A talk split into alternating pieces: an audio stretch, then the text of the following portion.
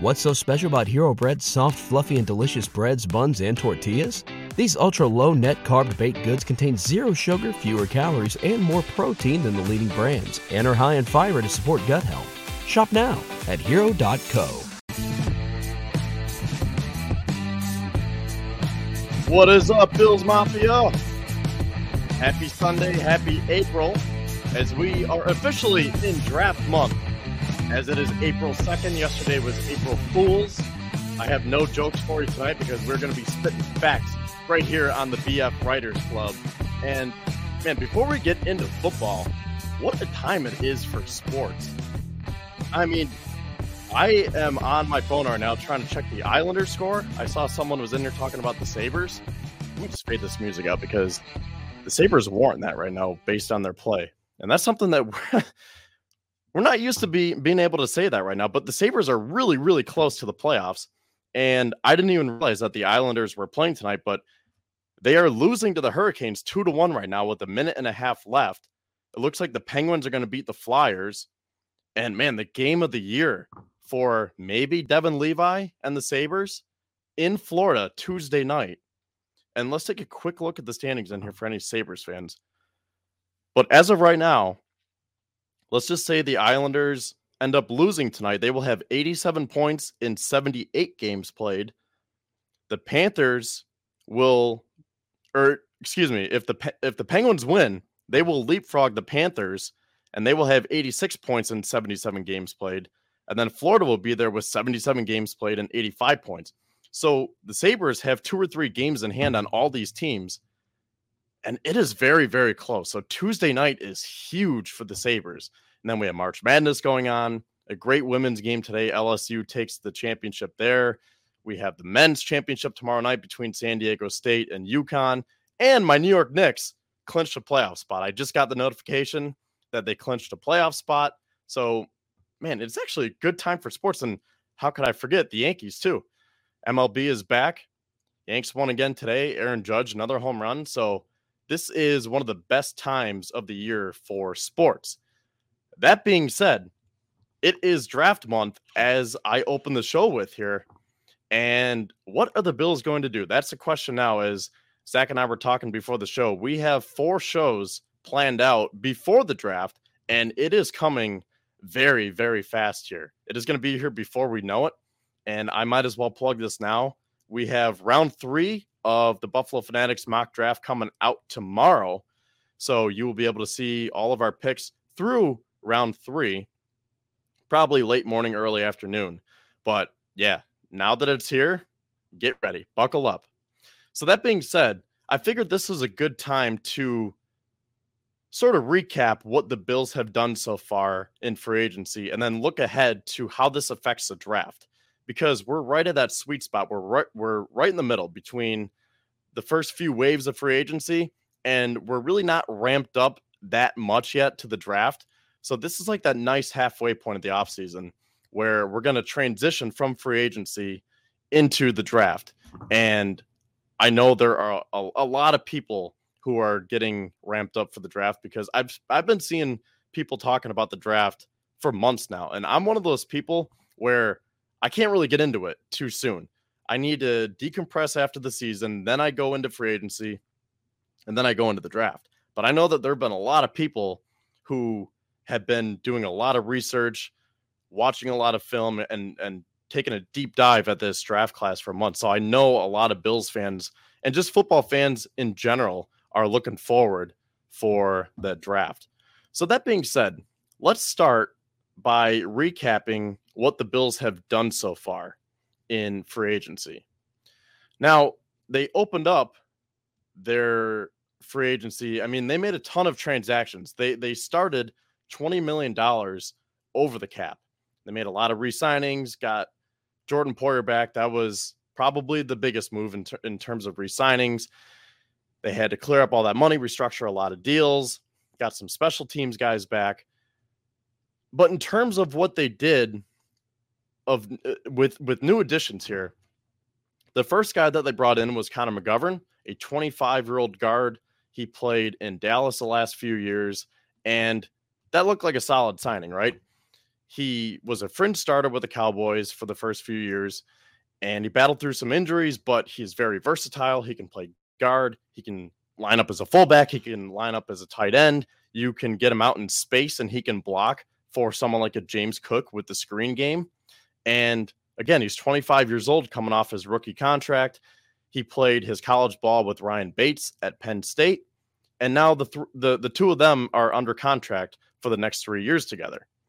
So then the Bills followed that up by getting Deonte Harty from the Saints, and this is another versatile weapon where he can play wide receiver, he can play inside or outside, he can return kicks, he can return punts, you can line him up in the backfield, he can be a gadget player, literally just a jack of all trades.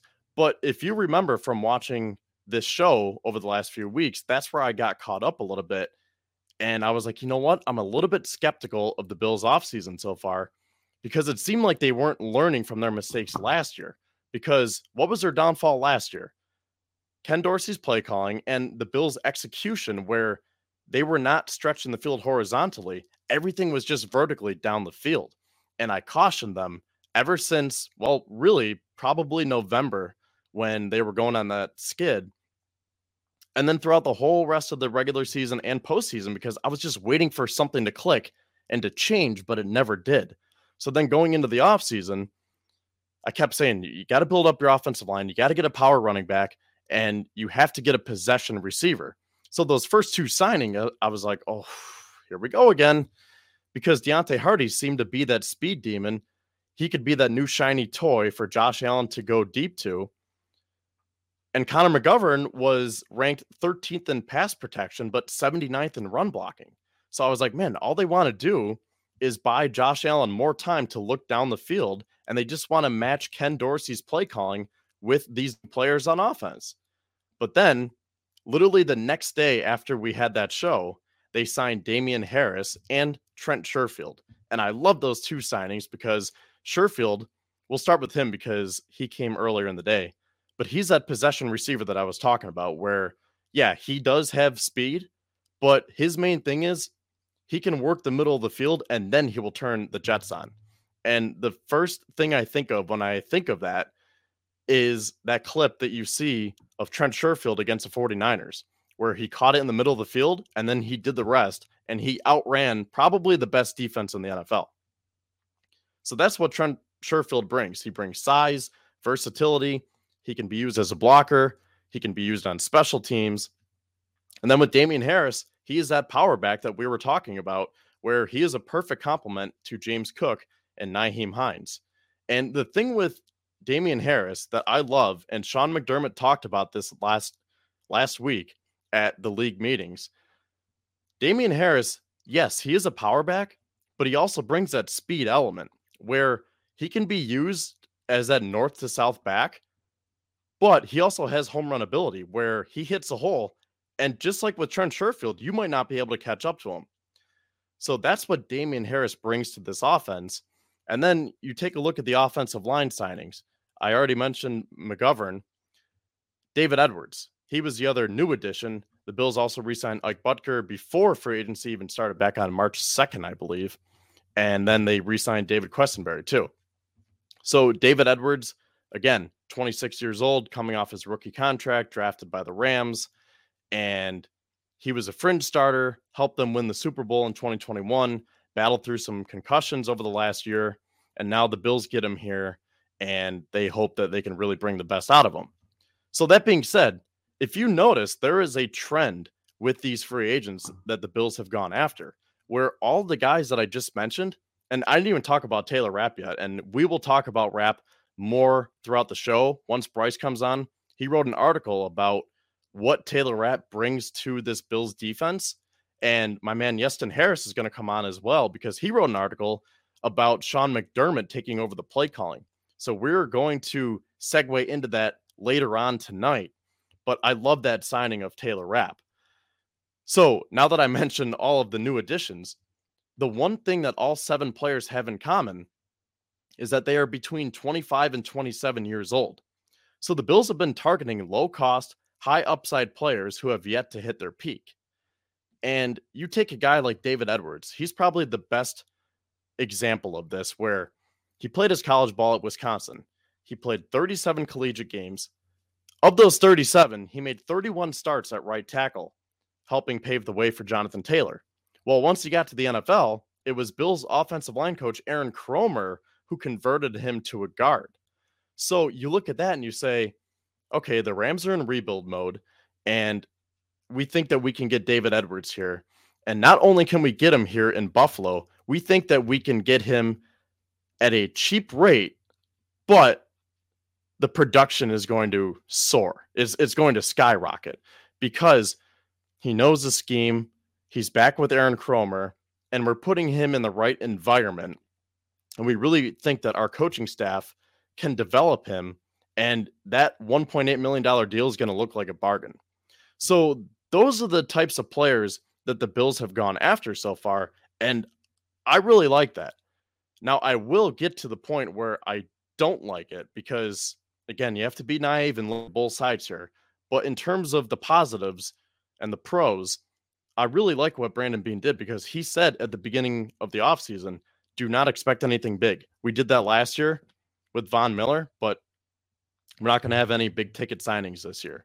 And one of the reporters was like, Are you sure? Because you told us that last year. And then all of a sudden, you got Von Miller. And he was like, Nope, nope, nope. Like, it's not happening because you can't kick the can down the road that much. So he was a man of his word. And we just saw, again, a lot of those low cost signings with a lot of upside. Now, speaking of the offensive line and getting into some of the cons now, this is where I got caught up because what the Bills have done to their offensive line is something that I call patchwork. Now, I know that I talked about this last week, but I'm going to say it again because it fits and it segues into the question that I want to present for tonight's show. And that's the analogy that I often use to describe this is fixing a road. So think of any road at the end of the winter, which ironically enough falls during the same time as the NFL offseason. What does it mainly consist of? Potholes. And that's pretty much how I see the Bills' offensive line, where you look at them at the end of the regular season and then the end of the postseason, and there's a lot of splotchy holes around where, yeah, you have guys like Dion Dawkins, Mitch Morse, Ryan Bates, and probably Spencer Brown coming back as a starter.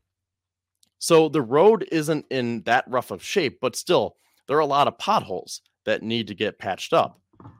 And that's a word that you have to be careful with patching, because using that analogy, what do the street departments and the highway departments normally do when they have to fix the road?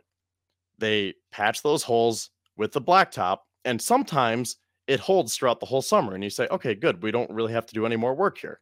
But other times that blacktop does not hold, and you say, man, we really didn't, we we really didn't value the road for what it was. We kind of underestimated the condition that it was in and maybe we should have just put down that fresh coat of pavement. And and that's how I see this Bills offensive line here. Because going into free agency, I was hoping that the Bills were going to draft a guard early and then use the money to sign a veteran right tackle to give Spencer Brown some much needed competition. But they pretty much done the opposite as they now have four guards who you can pretty much pencil in on the depth chart and no offensive tackles who present a real threat to taking uh, Spencer Brown's job. And Quessenberry, yeah, maybe that's competition, but it's really more depth as Quessenberry is going to be 33 years old once the season starts. And he's coming off a season in which he allowed four sacks and 396 snaps for a 59.3 PFF grade.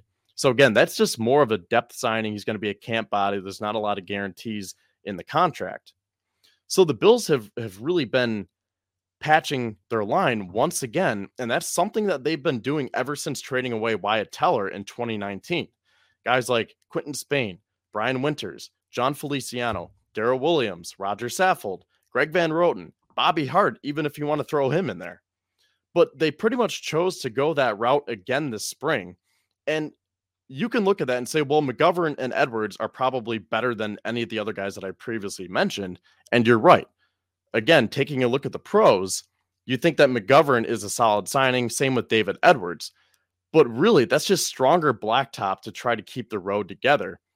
Not to mention, all these guys who are backups are going to be free agents again next offseason. So you might have your starters figured out, but what are you going to do behind them? So again, that's where the patching comes into play. And here's the thing, too the four guards on the Bills roster right now between McGovern, Bates, Edwards, and Boettger account for $14.8 million in terms of average annual value for the 2023 season. So not only are they taking up roster spots, but they're also taking away from being able to spend on different positions. And, and I shouldn't say they're taking up roster spots because I just got done saying how they're solid moves.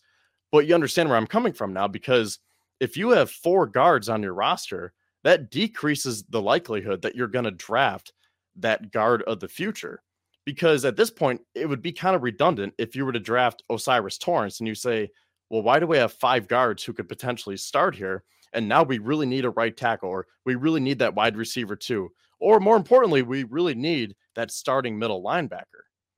So that pretty much leads into the main question for tonight's show. And you can probably tell because I wrote the article on it. That was in the tweet, that was on the YouTube link here. But are the Bills drafting defense early again? And this is an interesting conversation because last week, if you were watching the show, Zach and I got into a discussion about whether the Bills really draft balanced or not. And Zach said, if you look at the numbers, they draft very balanced. And I said, I don't think so, though. It just doesn't seem like the Bills draft balanced. It just seems very defensive heavy. And I was very curious. So I, I looked into it at the end of the show and obviously to write the article. So I dig I, I, did some digging here. And let me just start by saying the Bills hired Brandon Beane in May of 2017. So it was Doug Whaley who drafted with Sean McDermott that year. So this is going back to 2017. So six combined years of drafting between McDermott and Beane. And in those six years, the Bills have drafted 45 players. 22 have been offensive players, 21 defensive, and two special teamers. However, of those 45 total picks, only 23 remain on the roster, with most of them coming on defense. 14 are defensive players, only eight are offensive, and then there's Tyler Bass. And on top of it, five of their six first round picks have been a defensive player. And the only player that was offensive was, was Josh Allen. And that was a year where you pretty much had to draft a quarterback. And for the cherry on top, the last first round pick that Allen played with on offense was Kelvin Benjamin, who wasn't even the Bills draft pick. He was the 2014 first round pick by Carolina. And moving down a little bit further here, Buffalo has only drafted one wide receiver before day three since 2017, and that was Zay Jones. And the Bills have never drafted an interior offensive lineman before round five. They've just drafted three offensive tackles Dion Dawkins, Cody Ford, and Spencer Brown. So technically, you could say Brandon Beane himself has never drafted a wide receiver or an interior offensive lineman before day three. So again, Zach and I were both right because when you look at it on the surface, you say the Bills have been very balanced with how they draft. But when you get down to the nitty gritty, you say, hmm, I really don't think it's that balanced. So basically, what that tells me is that the Bills draft defense early and then they fill out the rest of their team by getting day three offensive players. But the problem with that is those are just camp bodies who are used for that depth in competition where you take someone like Isaiah Hodgins and six round draft pick looks pretty promising. But then the Bills say, well, we're going to keep Jake Kumerow over him for special teams. And he bounces up and down between the practice squad. And then look what happens. The Giants claim him and they turn him into, I don't want to say a superstar, but he had a very nice season for the Giants. So that's pretty much the question that we're going to get into tonight. Are the Bills drafting defense early again? And I will say again, because now that we get into it a little bit more and you see how this really falls and how it filters down, this is a common occurrence where the Bills draft early more times than not. So I'm curious to see what you guys have to say. And I'm going to bring Zach on in a little bit, and we're going to continue our conversation from last week. But before we get into that, I just want to talk a little bit more about what positions they're going to draft here. Because as of right now, it seems like the Bills are pigeonholing themselves to have to draft a linebacker here because middle linebacker seems to be a glaring hole. Now, I could be wrong. They could be very high on Tyrel Dodson or Terrel Bernard or Baylon Spector, but it just seems to me that they are setting themselves up to have to draft defense, specifically a middle linebacker, and someone that a lot of us fans and analysts and just people who have been looking into the draft have been talking about is Jack Campbell.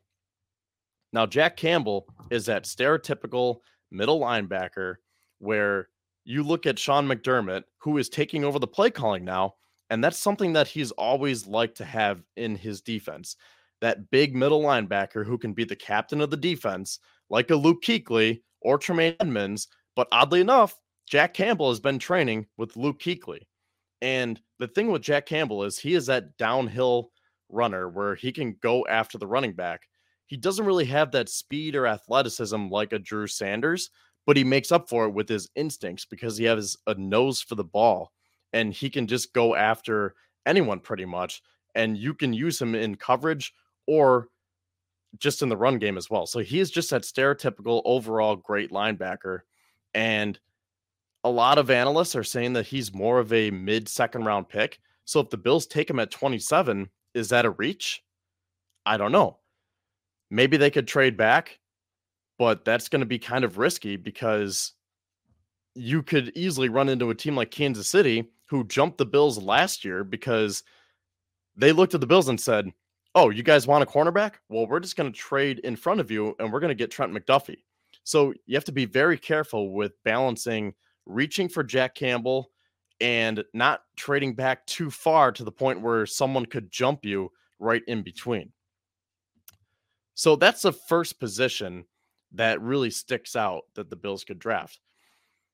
Obviously, wide receiver is another position, but here's another position that I put in the article because, again, I'm talking about how the Bills are setting themselves up to draft defense because I don't want us to get let down or be surprised if they don't draft that flashy wide receiver immediately because defensive tackle is another position that needs some work. Now, they have been patching that up. So you could look at that and say that I'm contradicting myself because if they patch the offensive line but don't need to draft that guard anymore, why do they still need to draft a defensive tackle early? And the answer is they don't have any DTs under contract past the 2023 season all five of their starters on the offensive line are under contract past this season.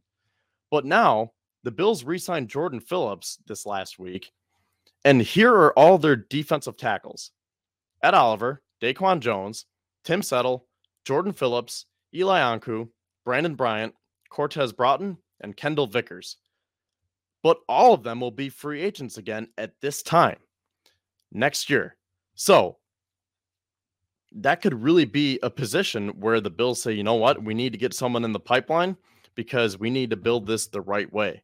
And we're going to get into some of the players that they could potentially draft because I was filling out my mock draft for our article that comes out tomorrow. And there's someone that has caught my eye that I definitely want to get into a little bit more here. But yeah, defensive tackle is definitely on the table for an early draft pick for the Bills. And, you know, I, I hate to say it because I'm sure a lot of people don't want to hear this, but edge rusher, that could be another position where the Bills say, you know what, best player available. We need another edge rusher. Let's just take him because Von Miller is recovering from his torn ACL.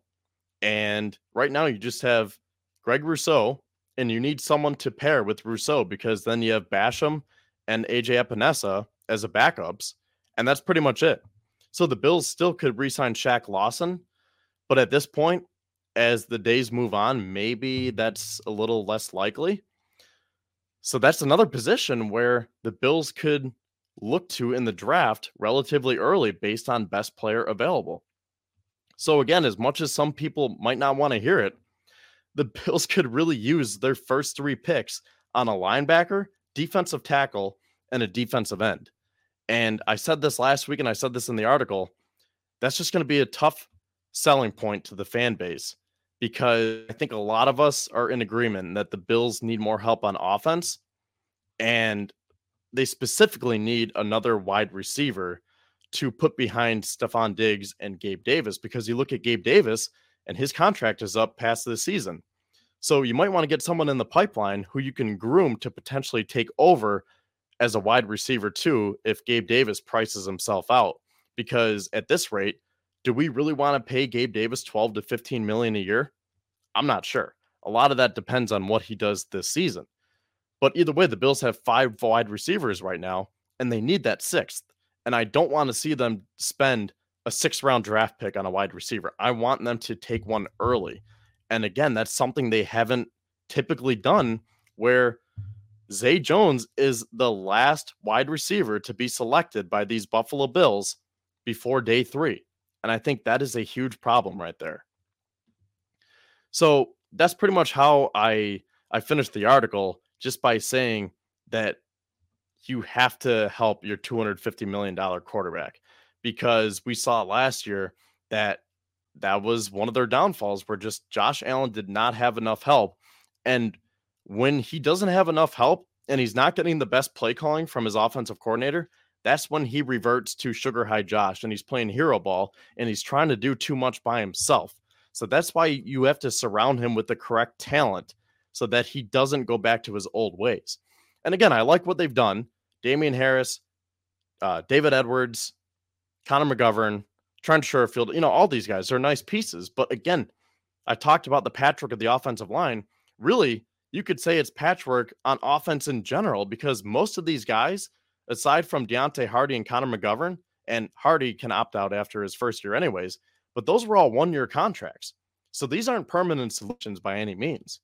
So that's why, as much as you want to draft defense for the reasons that I mentioned, you also want to draft offense as well.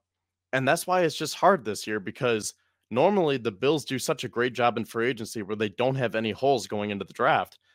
And for the first time in a long time, I think this team still has a lot of holes. Eh, may, maybe they're not too deep, but still, they have a lot of positions that need to get addressed. And it's going to be very interesting to see how they go about it here.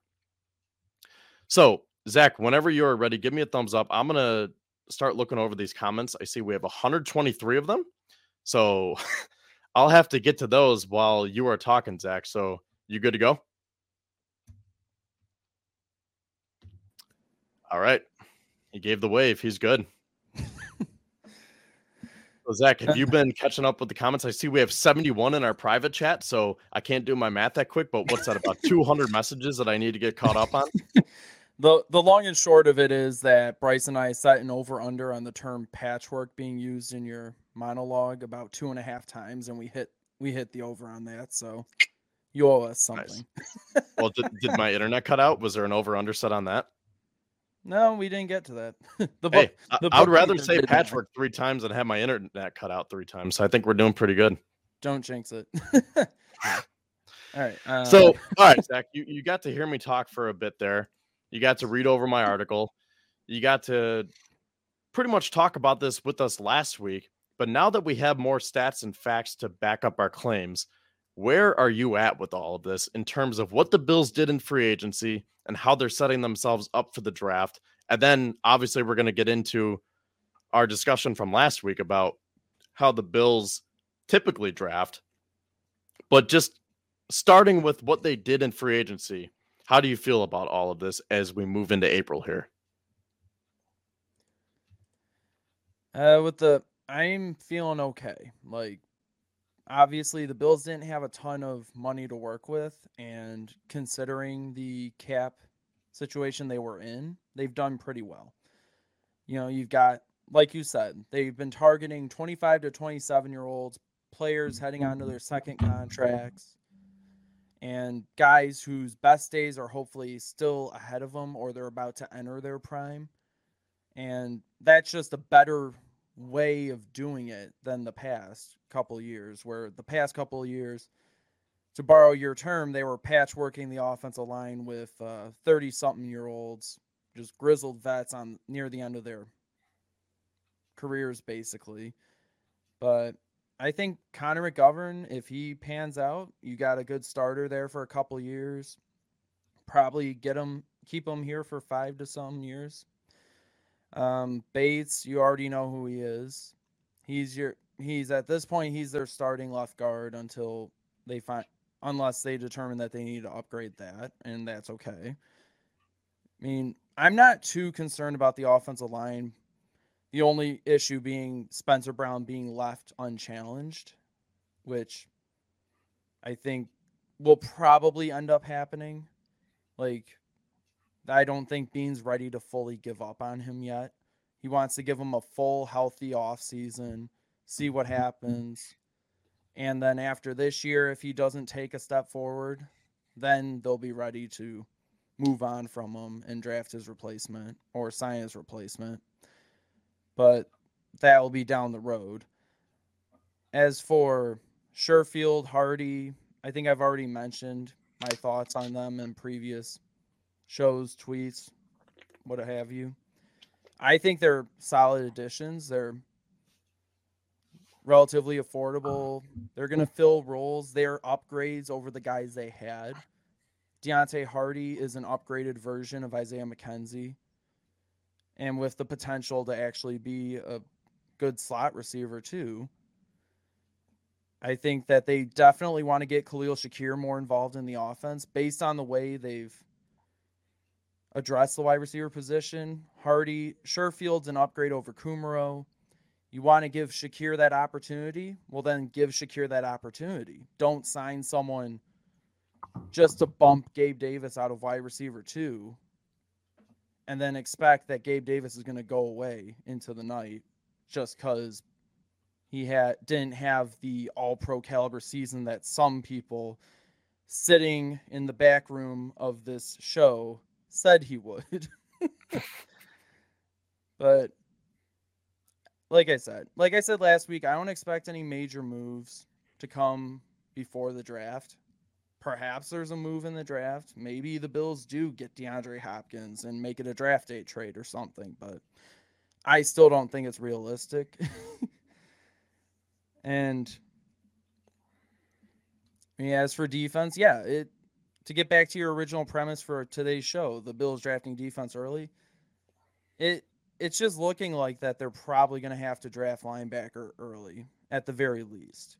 I mean, we know that Beane went out and said Beane and McDermott said that they're going to have an open competition at middle linebacker.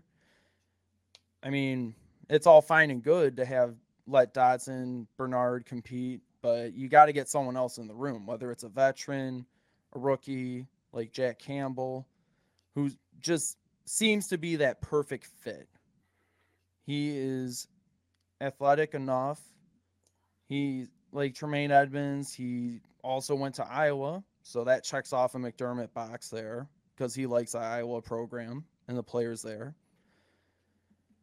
I th- I'm telling you, I think that Campbell will be a Bill in April at by the end of April, and whether or not the Bills decide to take him at 27, which many consider a reach or they trade down in the early in the second round and try to get a better positional value or pick value for him. I don't know.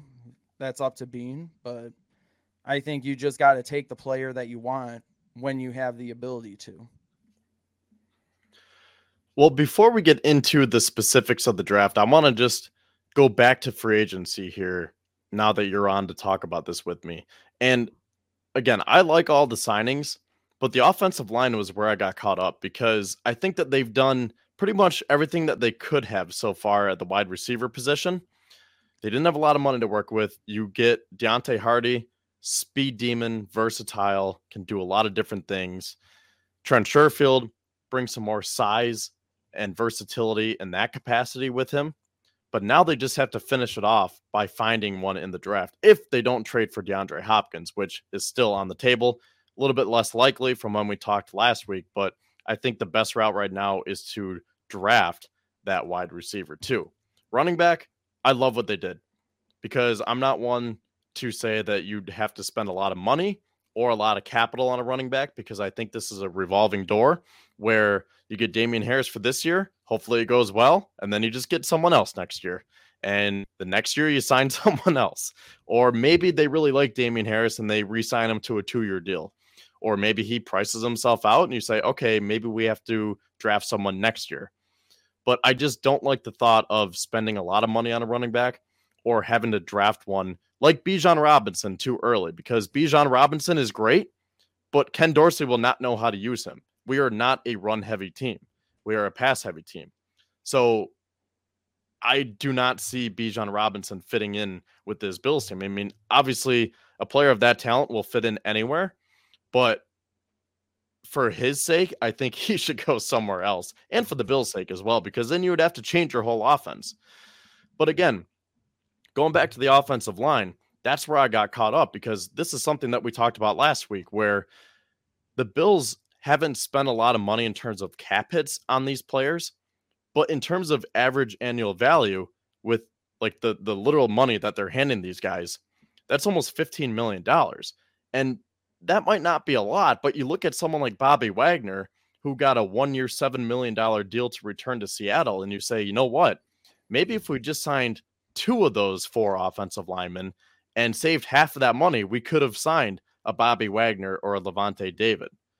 So looking at it now, maybe that's not the best time to have that conversation because you can't do anything about it at this point. But just how do you feel about that where the Bills chose to not go get that veteran linebacker? And again, now they're kind of pigeonholing themselves to have to draft one.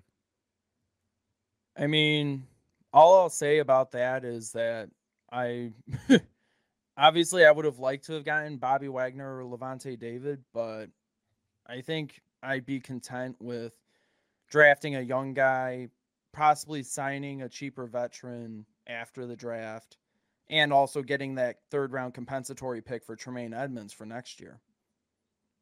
Well, I think this segues into more the specifics about the draft because now using that phrase pigeonholing, the Bills are putting all their marbles on either Jack Campbell or Drew Sanders, unless there's someone else that they really like that we don't know of.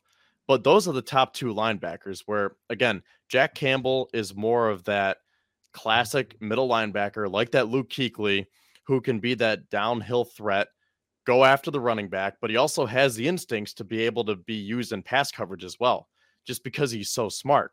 Where Drew Sanders, he started at Alabama, transferred to Arkansas, and he started out as an edge rusher, but then converted to an off ball linebacker where he has a lot of upside, but he also has that athleticism to be able to be used as that coverage linebacker. So then it comes down to what did the Bills want here? Did they want more of that run stuffing linebacker that McDermott always loves to have in his defense? Or do they want to get someone who is more athletic? Because the way the Bills play, they want to score a lot of points to the point where you have to score a lot of points on them. And the Bills want to take their opposing their their opposing teams out of position to be able to run the ball and say, we're going to go up three touchdowns on you so that you don't even want to run the ball on us. So when you use that mentality, maybe they like Drew Sanders more than Jack Campbell.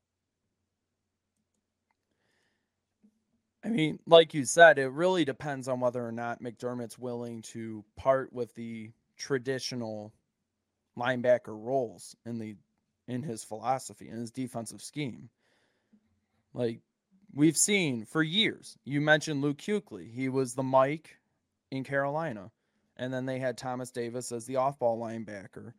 And then when he came here, drafted Tremaine Edmunds. He's been the Mike the last five years. Matt Milano's been the off uh, off ball linebacker.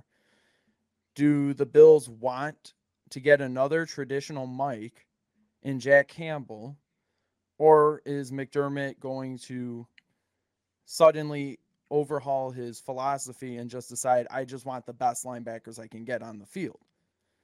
I would say that I won't believe that he will change much in his philosophy until I see that he changes in his philosophy. I think that's why Jack Campbell would be the pick. He's a true Mike. He could come in and fill that positional need right away, day one. And they can still have their competition with Dodson and Bernard and try all whatever. But Jack Campbell would be the guy who probably ends up winning that battle. So Jack Campbell is roughly 250 pounds. Drew Sanders is 235. And again, Sanders is more of that athlete in terms of the middle linebacker, where they're projecting him to be a middle linebacker, but he's more of Matt Milano in the sense that he's athletic, he can go cover guys. And like you said, Jack Campbell is that true Mike. But here's the thing I mentioned this before where the Bills are putting themselves in a tough spot because let's say they really like Jack Campbell. Jack Campbell is their guy. They're going to get him no matter what. If they get him at 27, that could be a reach. But at the same time, you say, you know what? This is a need for us. He's available. Let's just go get him. But if you want to get more assets back, because the Bills have six draft picks right now. So if you say, you know what? We don't want to reach for Jack Campbell. Let's trade back 10 to 15 spots and get a couple more picks back. Again, that's kind of risky because what if he's not there anymore? And then say Drew Sanders is also gone the next best linebacker is probably Trenton Simpson, but he's more of that jack of all trades linebacker where they're saying that he could be like that hybrid, more of like a, a Micah Parsons. So I think this is a relatively deep linebacking class, but in terms of that big true Mike, Jack Campbell is the guy to get here. And I agree with you. I'm just going to say as one thing for those who think that taking a player that would fit perfectly into your defense would be a reach at 27 overall. Quite frankly, after draft day, the the specific pick where a player is taken doesn't matter. Besides the rookie wage scale, it doesn't matter. I mean, yes, being taken in the first round versus being taken in the second round, there are perceived expectations that come along with it. There's a difference in perceived expectations, but it doesn't mean much besides the team just saying, we want to get you on our team, and this is where we're going to take you to ensure you're on our team. Now, here's the thing I want to talk about day two of the draft before we get Bryce to come on because I want to hear his thoughts and then transition into the Taylor Rapp signing and the defense as a whole. And then again, Iestyn will be coming on to talk about how this defense might look under their new play caller here, their new slash old play caller. But how do you feel about round two for the Bills? Because let's say they do get Jack Campbell or just any linebacker in general with their first pick, whether that's at 27 or they trade up or down. So linebacker, that that's done. Done with and over with. You don't have to worry about it anymore. What do you do next? because I think we can all agree that the Bills need more weapons and wide receiver is still a hole that I think needs to get worked on here. But as I was doing my research for our mock draft, there are a lot of stud defensive tackles, a lot of one techs, those stereotypical nose tackles like a Mazi Smith or Keanu Benton or who's the other one that I'm forgetting? Uh, oh, Gervon Dexter or Siaki Ika. He might be more of a third round pick, but the point is there are a lot of good defensive tackles where the Bills might look at that and say, best player available, let's just take one of these guys and we'll worry about wide receiver next round. So, how do you feel about that? Because, like I said in the article, I think you have to be very careful with best player available. You have to take it with a grain of salt because whenever I hear a team say, "Oh, well, we're going to take the best player available," well, if the best player available is a quarterback, are you going to take him? No. If the best player available is a punter, are you going to take him? No. So I think it's best player available within reason.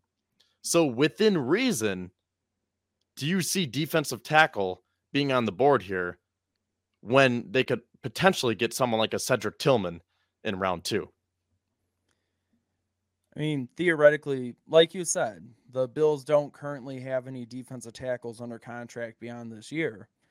So theoretically, it would make sense for that position to be on the board in the second round, in the third round.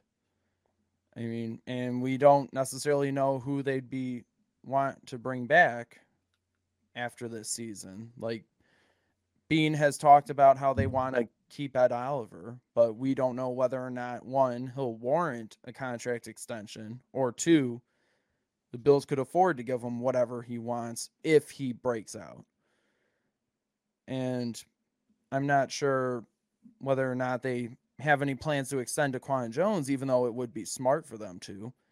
But yeah, I would say that if you're going to draft a defensive tackle, you might want to go for one of the bigger guys, one of those big boys, the for a potential long-term one tech nose tackle for the defensive line because you can always you can never have too much beef on the defensive line. Let's put it that way. yeah, and based on my preliminary research here, I haven't really gotten too far into it yet because we've been doing so much with free agency where I'm really going to go heavy with it over the next few weeks here. But it looks like there is a drop off in talent from rounds two to three. And I, I, think there are a lot of good defensive tackles that are going to get drafted between the first and second rounds. And I think there are still some solid guys for rounds three and four. But again, if you look at that and say best player available, the Bills might be tempted to take a defensive tackle relatively early which again stems back to the original question here. Are they going to draft defense early again, where a lot of people are saying offense, offense, offense? We only scored 10 points in the playoffs against the Bengals, but the Bills could be saying defense, defense, defense. I think people put way too much stock in the last game that they see. Like, obviously, scoring only 10 points in a playoff game is embarrassing. Yes but the Bills had a top offense in the league last season. They were emotionally drained after a very unprecedented year of adversity for the players on that team. You can't predict all the stuff that happened last year. You can't predict that your starting tight end's brother would pass away. You can't predict that one of your backup safeties who was playing for an injured starter would suffer a cardiac arrest on the field and not be able to return for the rest of the season. You can't predict injuries. You can't predict a ton of the stuff that happens in football games. So everyone overreacting to that loss to the Bengals are the ones that are saying, "Oh, the Bills need to load up and get wide receiver." I mean, yes, you can always use more weapons for your franchise quarterback. But it's not like that's priority number one when you have a glaring need at linebacker or potentially a glaring need on the defensive line after this season or having to potentially replace not one but both of your all pro caliber sa- safeties. Well, I mean, that's the thing though. Not not to cut you off, but with in, in terms of wide receiver and defensive tackle mm-hmm. here, that's a very interesting conversation to have because when you say what is the need here, I think wide receiver is a bigger need right now than defensive tackle because defensive tackle, you could worry about that next year where you say, you know what, we have eight guys who are under contract, and wide receiver, you don't have anyone really behind Diggs and Davis. Yeah, you have Harty and Sherfield. But here's the other thing Trent Sherfield said, I think the Bills view me more as a slot receiver. So then it's like, what are we doing here? You have Sherfield, Shakir, and Harty for the slot again with no one to help on the boundary? Are we just doing the same thing that we did last year? So again, I think that is a very interesting conversation to have because as much as we say defensive tackle is a need, I don't think it's an immediate need. Where I would say wide receiver is more of an immediate need. But is it though? Like you have Diggs, you have your wide receiver one. Gabe Davis right now is your wide receiver two. And he's a good wide receiver too. He just needs to catch more. He just needs to not drop as many balls. And that's something that can be relatively easily fixed. And also, here's the other thing people were clam- are clamoring for Khalil Shakir to get an opportunity. But what happens if you draft another wide receiver? If you draft a wide receiver early, where who's whose touches are he going to be taking away from? You're going to take away some from Gabe Davis, sure. You're going to take away from whoever the slot receiver is, probably. If you want a wide receiver in the first or second round and you think that that's a top priority, then you're saying that you want to basically push everyone else down the depth chart a notch, including Khalil Shakir, the guy that everyone wants to see more from. So that's why I think the fact that the Bills did not go out in free agency and or go onto the trade block and go after a big name free agent wide receiver was a good thing. Because you have these young guys. You have Khalil Shakir. You got Deonte Harty coming in, who has the potential to also develop into a good receiver. But they won't get an opportunity if you just go about spending premium capital on wide receiver at the position. If you really want to give those guys an opportunity, give those guys an opportunity. So, looking at it from this perspective, past this season, there are no defensive tackles under contract. In terms of the wide receivers, you have Diggs, Shakir, and possibly Harty if they pick up that second year option. So, in terms of immediate need, I think I would have to give the slight edge to wide receiver because they have five under contract right now, and they usually have six or seven on the roster. I could really see it both ways because you could look at that and say, well, look at it past this season. Because if you're trying to win now and in the future, you have to get someone in the pipeline at defensive tackle. But the same can be said for wide receiver, where you say, you know what, we need to spend some high capital on it this year to not only fill out the wide receiver room this year, but to also get him in the room for next year to pot- potentially take over for Gabe Davis. Because defensive tackle is one of those positions where you could, I guess I'll use this phrase again, you could patch it up with guys like Jordan Phillips on another cheap one year contract, or you can maybe extend Daquan Jones or get Tim Settle back for another year. But wide receiver, you have to go get some high end talent. And I don't think it's one of those positions where you can say, yeah, let's not worry about it because looking down the road, we should go get a defensive tackle. So let's just get a wide receiver. We'll pick one up on Saturday, three, four o'clock towards the end of the draft. We won't worry about it. So I think they're both needs, especially looking at the 2024 season. But in terms of right now, I'm going to have to give the slight edge to wide receiver. I mean, if if we're talking about those two positions in a vacuum, then yeah, wide receiver is the bigger need than defensive tackle.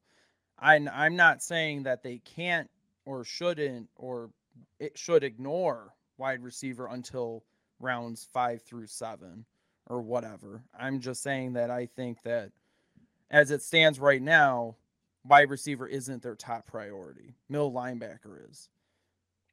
So again, let's say they care middle linebacker in round one.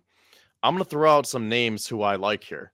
So if they go with my plan of attack here of going wide receiver round two, or at least relatively early, I like Cedric Tillman, wide receiver out of Tennessee. And then for round three, not to spoil my pick for tomorrow, but Siaki Ika, big nose tackle from Baylor. He was 357 pounds, dropped down another 22, so he weighed in at 335. And I think you could get him as a rotational piece for now and work him in. But if they see it the other way around and say, let's go get defensive tackle in round two while we have all this talent, again, I like Keanu Benton. I like, um, of course, their names are slipping me again, but uh, what's his name? Mazi Smith and Gervon Dexter, too. Those are the three that I like for round two. Mazi Smith, I saw mock where he could even be in round one. But if they want to go that route, those are the three Mazi Smith, Gervon Dexter, and Keanu Benton. And then for round three, wide receiver could be Jayden Reed from Michigan State.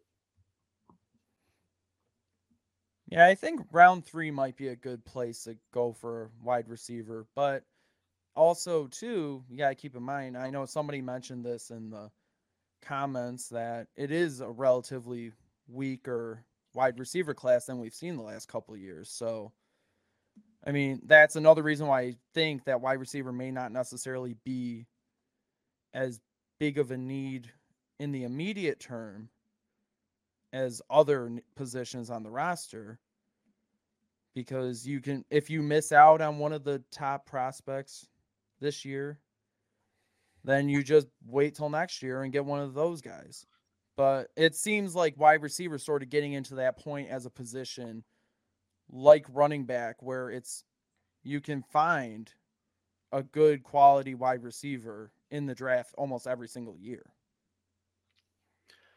well, with that, I'm going to bring Bryce on because I want to see what he thinks about all this because he is one of our other writers as well, obviously. And he is working on his mock drafts. And I know he's been a big offensive guy, but I think he also likes the defense because, you know, we try to be well balanced here. And again, it's just that hard thing to do is finding the correct balance. So with that, Bryce Martino with Big Baller Beane in the background tonight. Yeah, there he is. So, Bryce, where are you at with all this? Going back to the opening here, how the Bills are potentially setting themselves up to draft defense early again. How do you feel about that? And what positions do you see them attacking here? Yeah, I think I do agree with you and you know your article and your, the opening discussion here that uh, Buffalo is gonna be drafting defense early and often uh, this year. You need linebacker, maybe D tackle. Who knows what how they feel about pass rush with Von Miller injured? So, and you know all their moves so far this year have been on the offensive side of the ball. You know they've had some plug and play, uh, some plug and play guys in free agency this year with uh, Taylor Rapp. Who knows how he's going to be? But I think, you know, none of these moves that the Bills have made on defense leads them to stay away from drafting uh, that position in round one, round two, maybe even round three. So I think you do have to take linebacker first round, no matter how how the board falls. Yeah, that's what I think too. I mean, if they really do like a defensive tackle in round one, sure. Like I said, Mazi Smith has been climbing the charts. So maybe they really like him or someone else. Maybe they like a wide receiver. If Jaxon Smith-Njigba is still there, I don't think he will be, but if he is, or hmm. maybe someone else, Zay Flowers, I've seen mock to the Bills, maybe Josh Downs, Jordan Addison, maybe they take one of them and then they can kind of flirt around in, in round two by trading up or down to try to find their linebacker. But I just think that right now, your main goal is taking a linebacker first.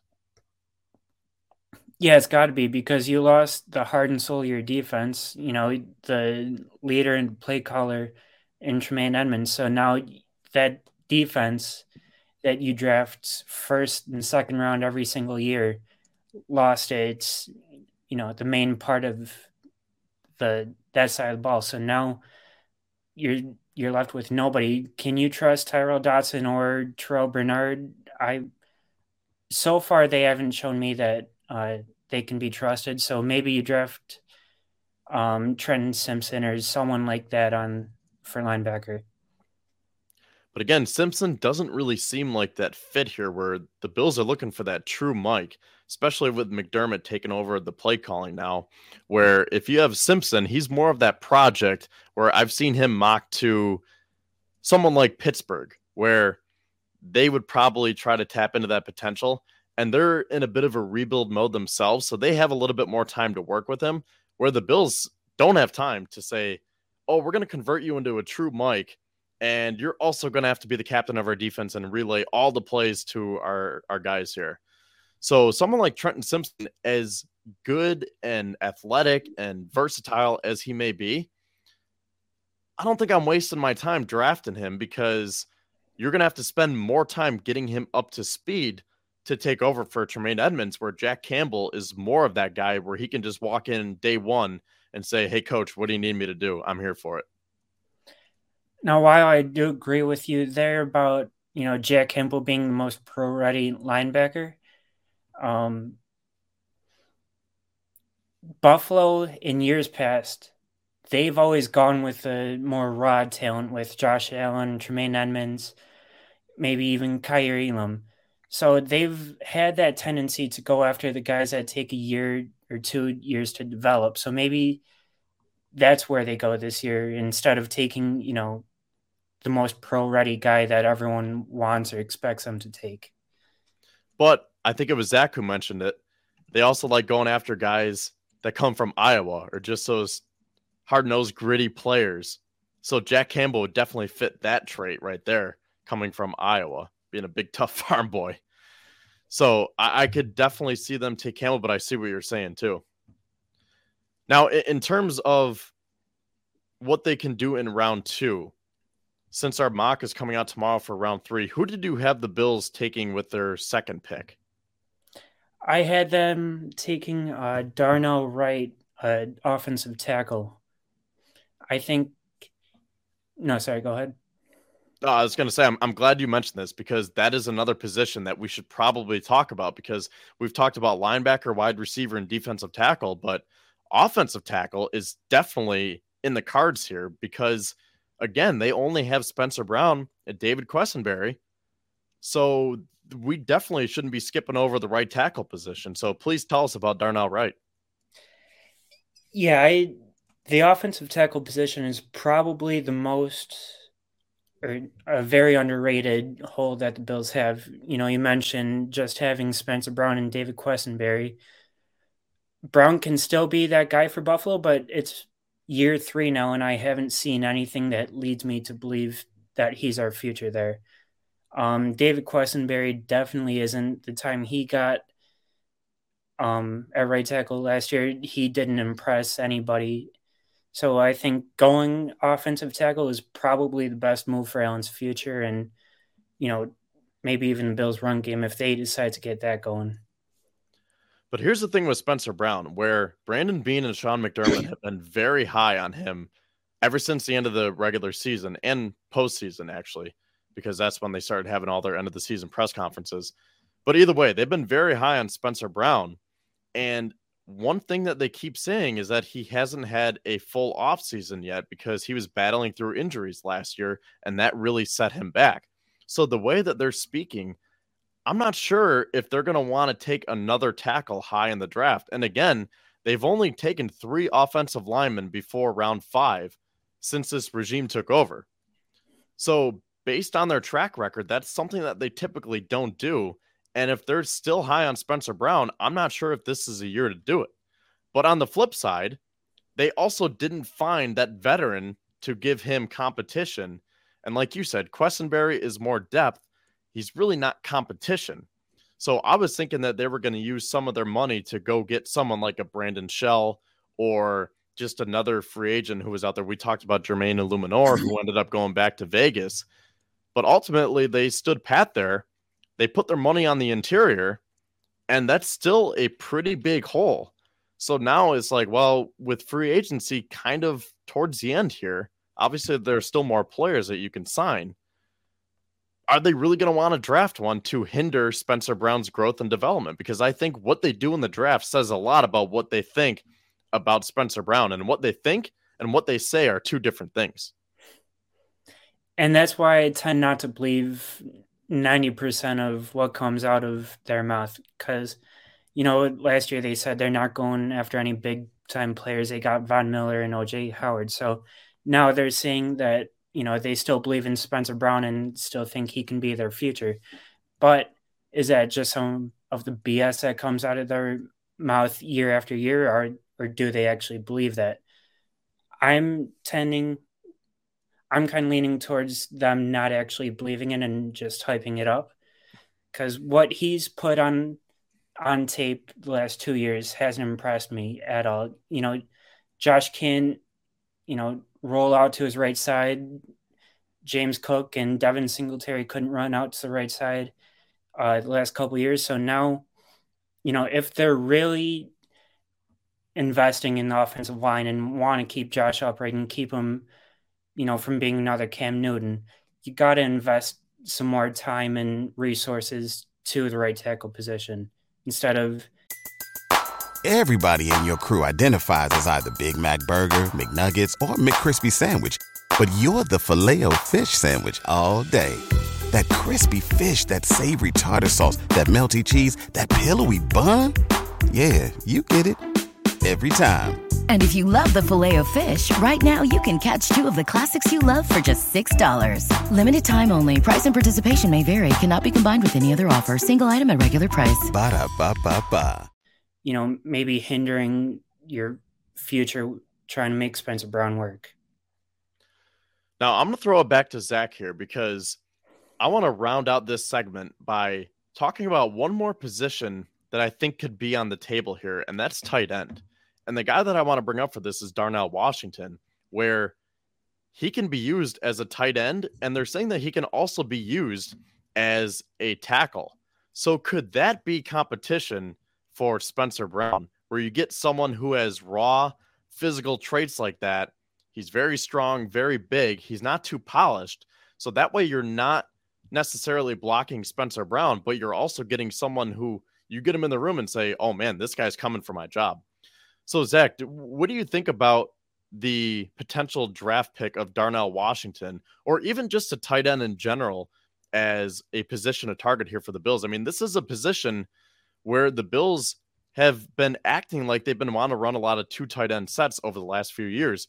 They've tried it with guys like Tyler Kroft, and then Jacob Hollister, most recently OJ Howard and Quintin Morris but they really haven't been able to find that tight end two behind Dawson Knox. So do you see the tight end position being a position that the Bills could target in the draft to not only help Dawson Knox, but to also help Spencer Brown in the blocking game? I will say my first part of a response will be for two things. One, the suggestion you're saying that maybe he could What what did you say? It was like something about him pushing Spencer Brown at offensive tackle. Like I don't know, that just sounded weird. Like that's not going to happen. But well, I get what the, you're the saying re- about. The reason I said that is because they're saying that right now he's a tight end, but based on his physical traits, NFL teams might want to turn him into a right tackle, and in that case, Spencer Brown would have time to still say, you know what, I'm still this team starting right tackle but if the Bills give this guy enough time to develop properly, by next year, he could really be pushing to take my job. Okay, I don't know who the heck was saying to convert Darnell Washington from tight end to right tackle, but that sounds insane. Like the dude's a tight end. He's an extremely he's an athletic tight end. He can catch the ball and is a really good run blocker. Why would you want to move him to a position he's never played before when you could just keep him as a tight end. And like you said, you could run more two tight end sets. The Bills always seem to want to have, at the very least, one receiving threat and one blocking tight end in that room on in their 12 personnel packages. So why not get someone like Darnell Washington who can do both? He can block. He can pass catch. And no, Bryce. In our private chat, he just said something about do, do I want Bobby Hart as tight end too? Yeah, no, not at all. You, no, get out of here. Put him in timeout. Come on, get out of here. oh, come on. It's a good question. it, it, makes about as much sense as moving Darnell Washington to right tackle. Let's put Yeah, who said that? Mike Mayock? Like, go with the times. Mike Mayock, the failed GM. Uh, oh God. Um. All right. So back to the topic at hand. Obviously, yes, I would be interested in Darnell Washington. He would definitely be an upgrade at tight end too. And again, he's he's can both catch passes. He's an athletic freak, and he can be a blocking tight end. So that would fill that check mark for the offense and for McDermott. So I would be interested in him. So aside from using his size to be able to block on the offensive line, in terms of just the Bills getting a tight end in general, a tight end too, to be able to be not only a pass catcher but a run blocker, because I think Dawson Knox is without a doubt the pass catching tight end for this team. But I think to complement him, you get someone who can line up like you mentioned Bobby Hart, but better where they, the Bills actually used Bobby Hart as that tight end two last year. That's pretty much how he lined up. And that's not a permanent solution. So that kind of shows that they might want to get a run blocking tight end who, okay, maybe to rephrase what I was saying about taking Spencer Brown's job, maybe the, he doesn't take Brown's job, although that's something that the Bills really could do if they want to look into that. But just to provide more stability in running situations. So, do we see a big run blocking tight end potentially going to Buffalo early in the draft or just in general? I would say more likely in general. Bryce, what are your thoughts on this? Yeah, as much fun as I would have watching Darnell Washington um, in a Buffalo Bills uniform, I don't think it's going to happen in first two rounds, one or two rounds, whatever he's projected going. Um, I think we have more pressing needs than uh, tight end two to, you know, to draft early and early on. But I would love to see something happen in middle rounds. Got a super chat from William. Appreciate that, William. He says, if Mayer is there at 27 and you're Beane, are you taking him? Knox and Mayer would be fantastic. I would agree. I'm a Notre Dame fan, although I will admit I didn't watch them as much as I should have this year. I was always working on Saturdays. I did go to a Notre Dame game at Syracuse at the Carrier Dome, or should I say the JMA Wireless Dome now. But yeah, Michael Meyer, Mayer Meyer, he is a very, very solid tight end where he might not have best measurables, but I was reading a scouting report that said something about like maybe he doesn't test that well, but he's just a proven commodity where he knows how to work the defense and he's that big body who will rack up the touchdowns. So, yeah, I mean, if you could pair Dawson Knox and Michael Meyer, that I mean, that would be a great pair. But here's the thing. To me, that'd be a reach at 27 when you have other holes to fill. If this was last year or years past where the Bills did such a good job of filling all their holes in free agency, and you say we can literally draft best player available. The Bills did such a good job last year of doing that that they were able to draft a punter with their first pick in the sixth round. But we're not doing that this year, where they have more pressing needs to be able to say, hey, best player available, let's just go get a tight end in round one. While I agree, Dawson Knox and Michael Meyer would be great. I just don't see that happening this year. Yeah, neither do I. I mean, like you said, we have more pressing needs. You know, linebacker has to be filled within you know, at pick 27, no matter who you take. Um, wide receiver could even be a possibility. Offensive tackle. I mean, there's a bunch of other needs to fill at 27 before tight end. Zach, before we transition over to Bryce's article about Taylor Rapp and getting into the defense, any final thoughts about Michael Meyer or tight ends in general? Well, I would have to say I agree with Bryce. Like it would be nice if the Bills would go ahead and take one of the top tight ends because this is a really good tight end class. But I think that they're going to have more pressing needs to worry about early in the draft. I do think, though, that they may very well take one day three.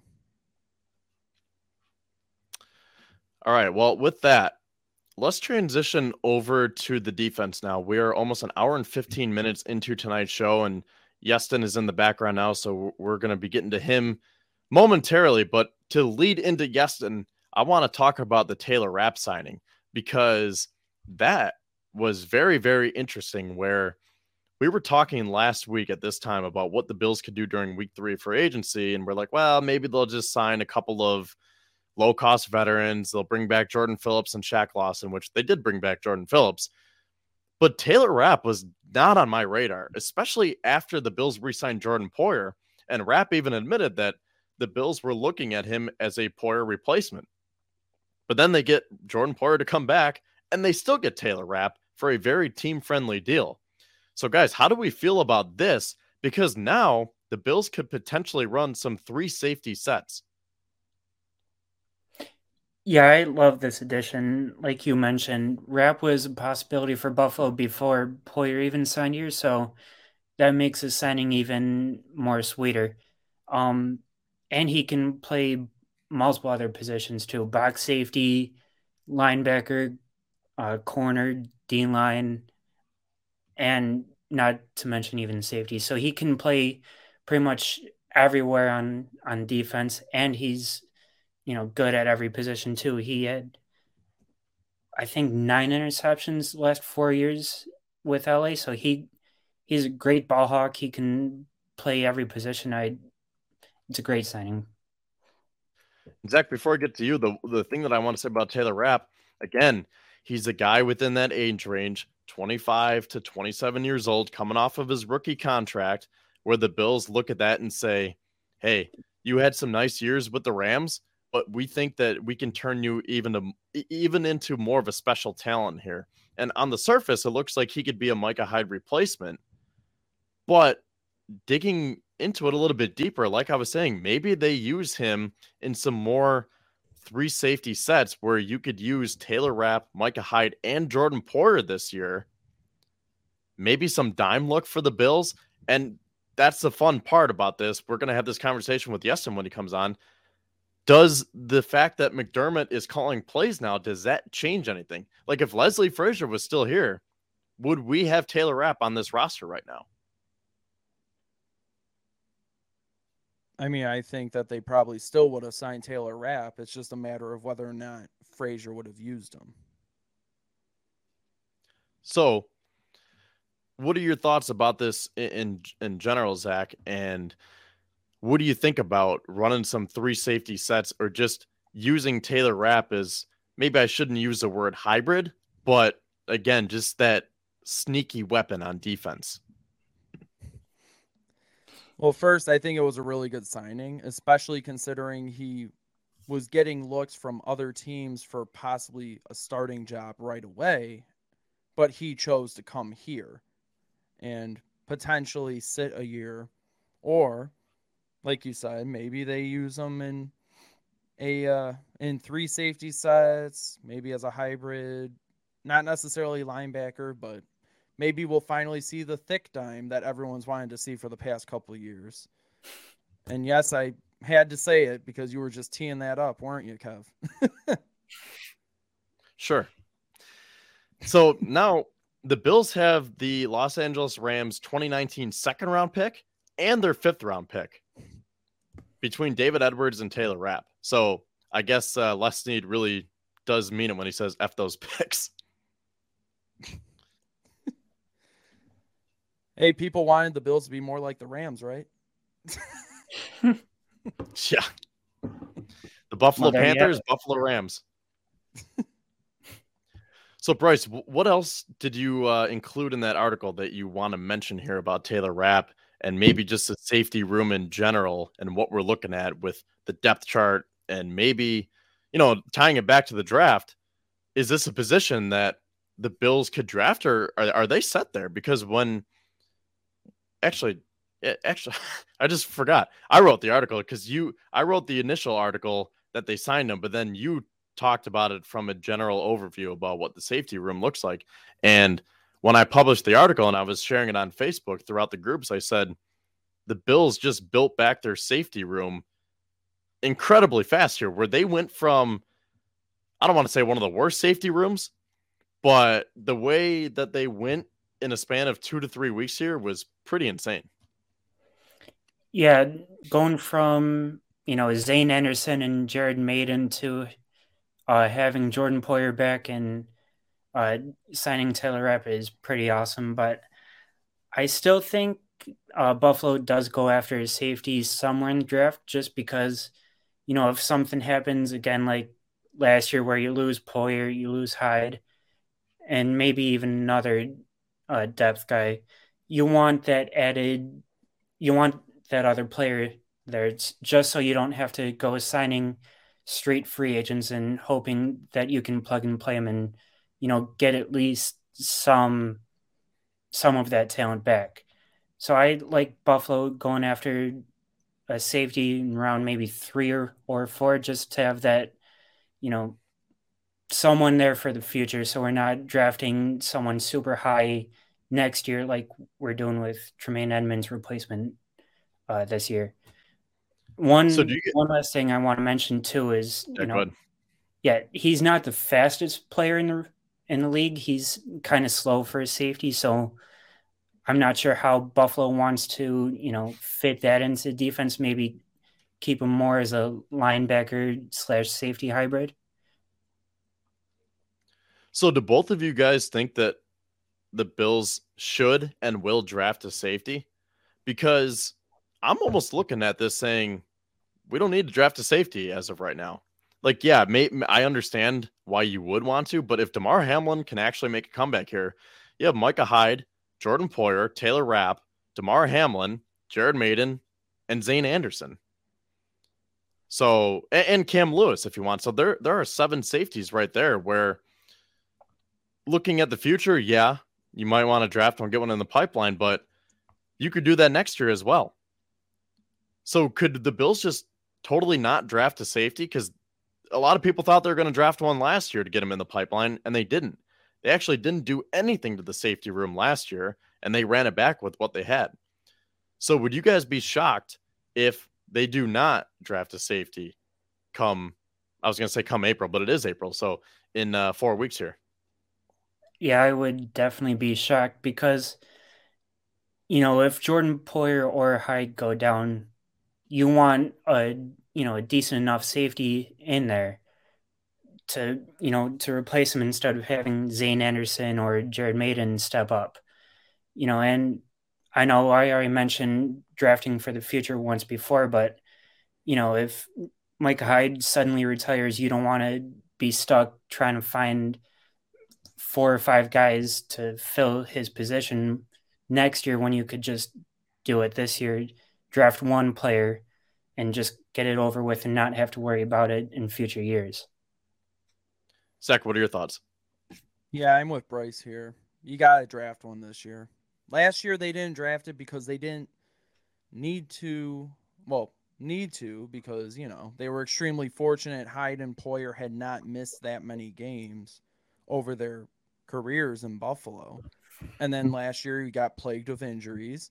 Hyde went down early in the season. Poyer missed a few games, and they had to scramble. They had to scramble to get backups in there.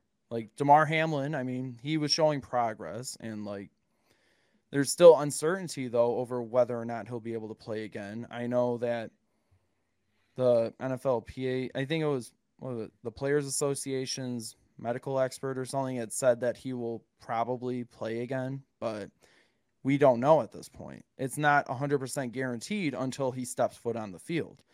And I would say though the one wild card here would be Christian Benford because we already saw what Cam Lewis was like at safety. I'd rather him just stay at corner. But Christian Benford was the guy who came in and everyone thought, "Oh, maybe he could maybe he could end up uh, switching over to safety." And Beane had mentioned that in the offseason, so he McDermott. But again, there's no guarantee that a cornerback can successfully convert to safety it's not 100% guaranteed that he could make the transition. So draft a sa- an actual safety, someone who has played the position in college, who has experience there. Draft him probably I would say third round, maybe early day 3. You don't even really have to go first or second round with it. But again, for a team that preaches winning now and in the future, you got to be prepared for the future at the safety position. And not to mention, Micah Hyde has had multiple neck injuries, so you never know when his time is going to come, and you have to fill his position.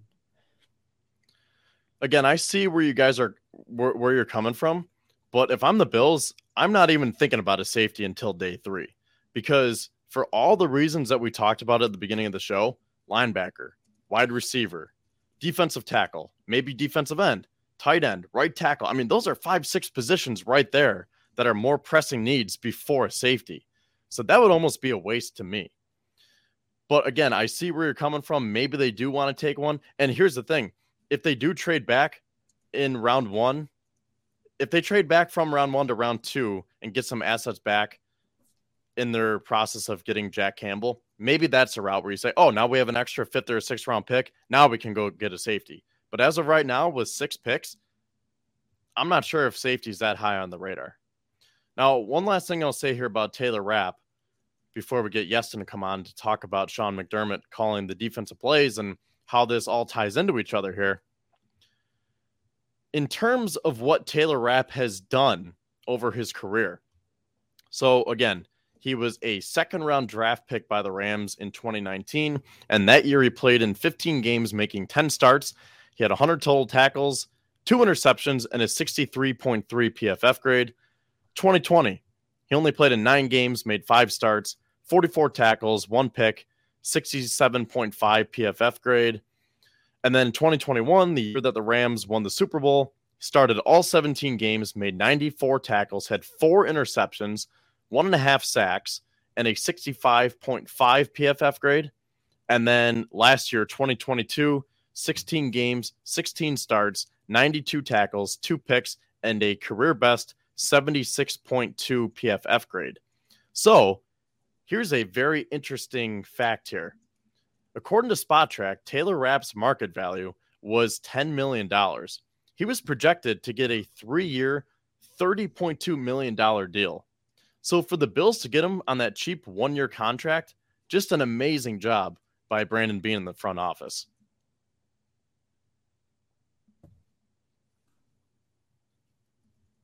I think it was a great move for, you know, this late in the in free agency where you know Taylor Rapp still being available, Spotrac having him at I think it was what 10 million per year and Buffalo getting him on a one year very very small deal. I think that was a win for for us. All right. I think with that, we are going to transition to Iestyn Harris and Sean McDermott. You guys are good to stay on, right?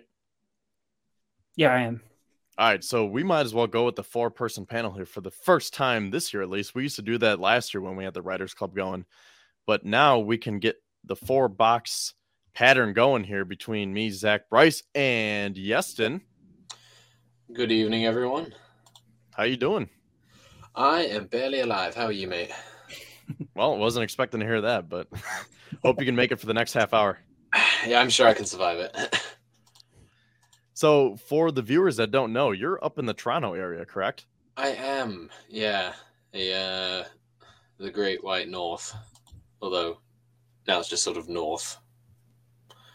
I gotta ask, are you a Maple Leafs fan and a Raptors I, fan? I don't you can't you can't ask me if I'm a Maple Leafs fan when I'm surrounded by Bills by uh, by Sabres fans. You know that's that's just it's it's it's a pointed question. I feel like you don't want the people to to, to love me. Um, but yeah, yeah, I am a I am a Leafs fan. Um, I'm not a Buffalo native. I'd never been to Buffalo.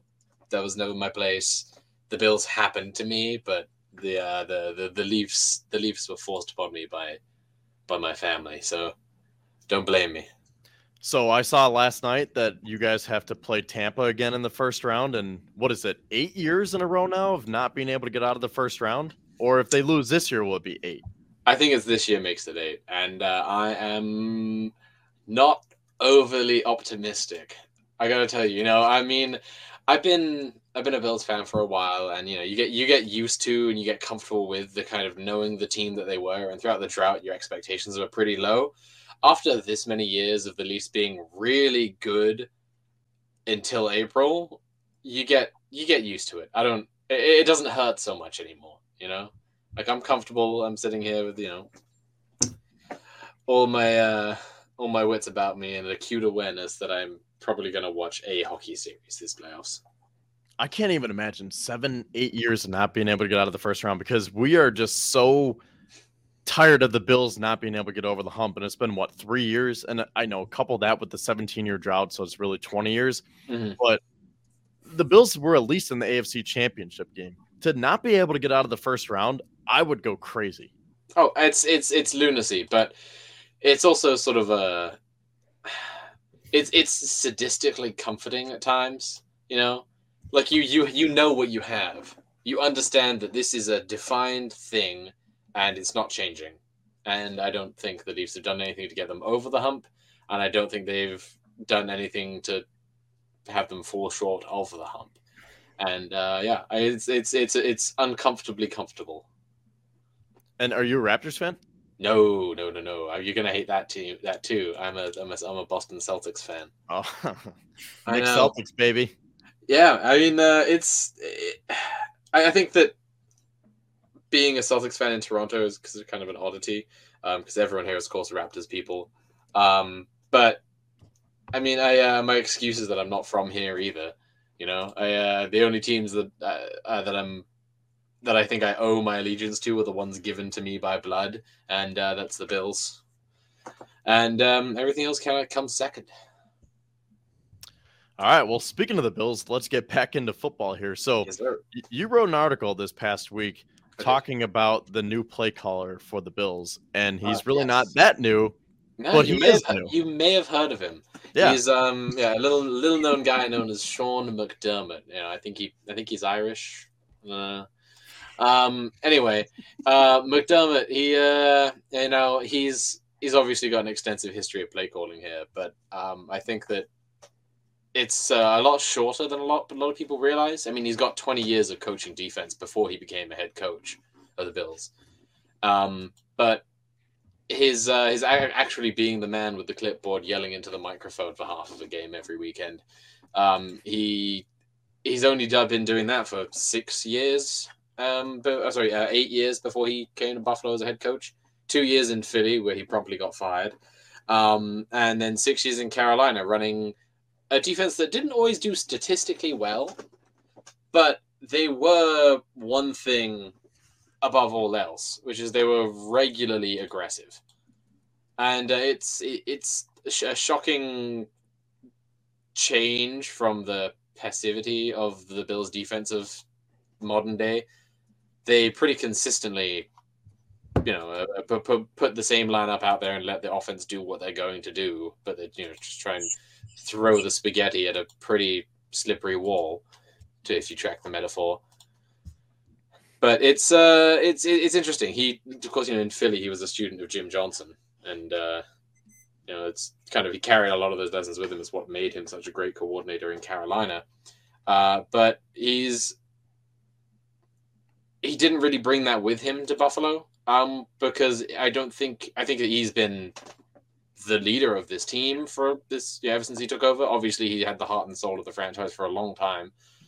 Uh but his actual impact on you know play calling was relatively minimal on game days. And when he did take over uh, as you know, you know take over play calling from Frazier on the occasions that he did because sometimes he would wrest control of the defense from him um, it changed the way the defense looked and performed. It wasn't always a positive change but it's different. It's we're not going to have the exact same plays run as we've had. You know he's not going to sit here and replicate everything Frazier did Yeah. So, what were your initial reactions when you found out this news? Because this was something that goes back to well, the last the last day of February, pretty much, because it was a very long time that we were waiting to find out what the Bills were going to do with their defensive coordinator position. Hmm. And then it was announced on February 28th that Leslie Frazier was stepping down, Yeah. and the Bills were just going to roll with it. Mhm. And there were some rumors that McDermott was just going to do it himself. And then as time went on, it seemed more likely. And then he confirmed it last week at the league meetings. So, what were your initial thoughts when you found that out? Um, I found out that uh, I, I, when I found out that he was taking over play calling officially, um, I was quite honestly quite happy about it. I think that uh, his his his style of play calling was it was always aggressive at the defensive line, which is where I, one of the more marked changes um, between him and uh, Leslie Frazier is that McDermott was always aggressive at the line of scrimmage on defense, and um, he had, he had um, these interesting blitz packages that he would always run back in the day, and I'd love to see a return of that. But I don't want it to cost uh, the quality and consistency and discipline of the secondary, which has been the strength of the team for since since he and Frazier took over back in 2017. Um, I think that I think that it's a positive change. The change was necessary um, to lose Frazier. Then, of all people, I think that at the time that Frazier's decision came out, he McDermott was the best on the market. There were no big name free agent defensive coordinators or soon to be defensive coordinators. He uh, he just kind of took a look at it because Frazier's decision came in at an inopportune time. He, uh, you know, obviously the, the decision to step down was a difficult one for him, and he took his time making it. But by the time he did announce it, there was no one left to hire. You know, every bit if the Bills were going to move on from him in a more permanent manner, as opposed to the one year break with speculation that we currently have, um, I think that uh, him letting go at the time that he did was oddly tactical may have put the Bills into a position where they needed to retain him, um, or you know, at least for a, a, a security of next year and beyond. Now, what were your thoughts at the end of the postseason after that terrible loss to the Bengals? Because there were a lot of fans who wanted Leslie Frazier fired, and mm. Ken Dorsey for that matter. But in terms of Leslie Frazier, here's a main stat that stuck out to me 107 points and 1,407 yards. That stands for the amount of points and yards that the Bills have given up of the, their last three playoff losses. Mm. So going back to 2020, the Bills are averaging almost 36 points allowed per game and almost 470 yards allowed per game under Leslie Frazier. Mm. And if he is supposed to be this defensive mastermind, how do his defenses always crumble in the playoffs? And we've seen time and time again where they play that soft zone nickel coverage going back to 13 seconds.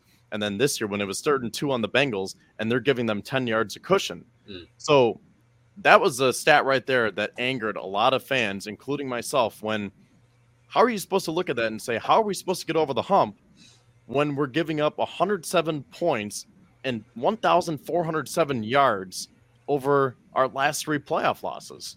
Mm. I believe that the main problem um, is that uh, the main problem to the fans is that they don't have a convenient enough scapegoat. Um, uh, but the main problem for the actual team was that we consistently lost the line of scrimmage, and you know when you have to when you have to rely on top tier secondary performance, play in and play out, then you go you're going to fall apart. You know they just they can't cover enough of the field to you know you will be consistently giving up short yardage, which is what the Bills have done um, or at least giving underneath yardage. And you know, of course, you can't stop Tyreek Hill running past you for a thousand yards on a three-yard slant. But if you win at the line of scrimmage, then he doesn't get the opportunity, right? Same thing goes for you know the performances, the performance against the Bengals this season, and both performances against the Chiefs of the of the two years previously.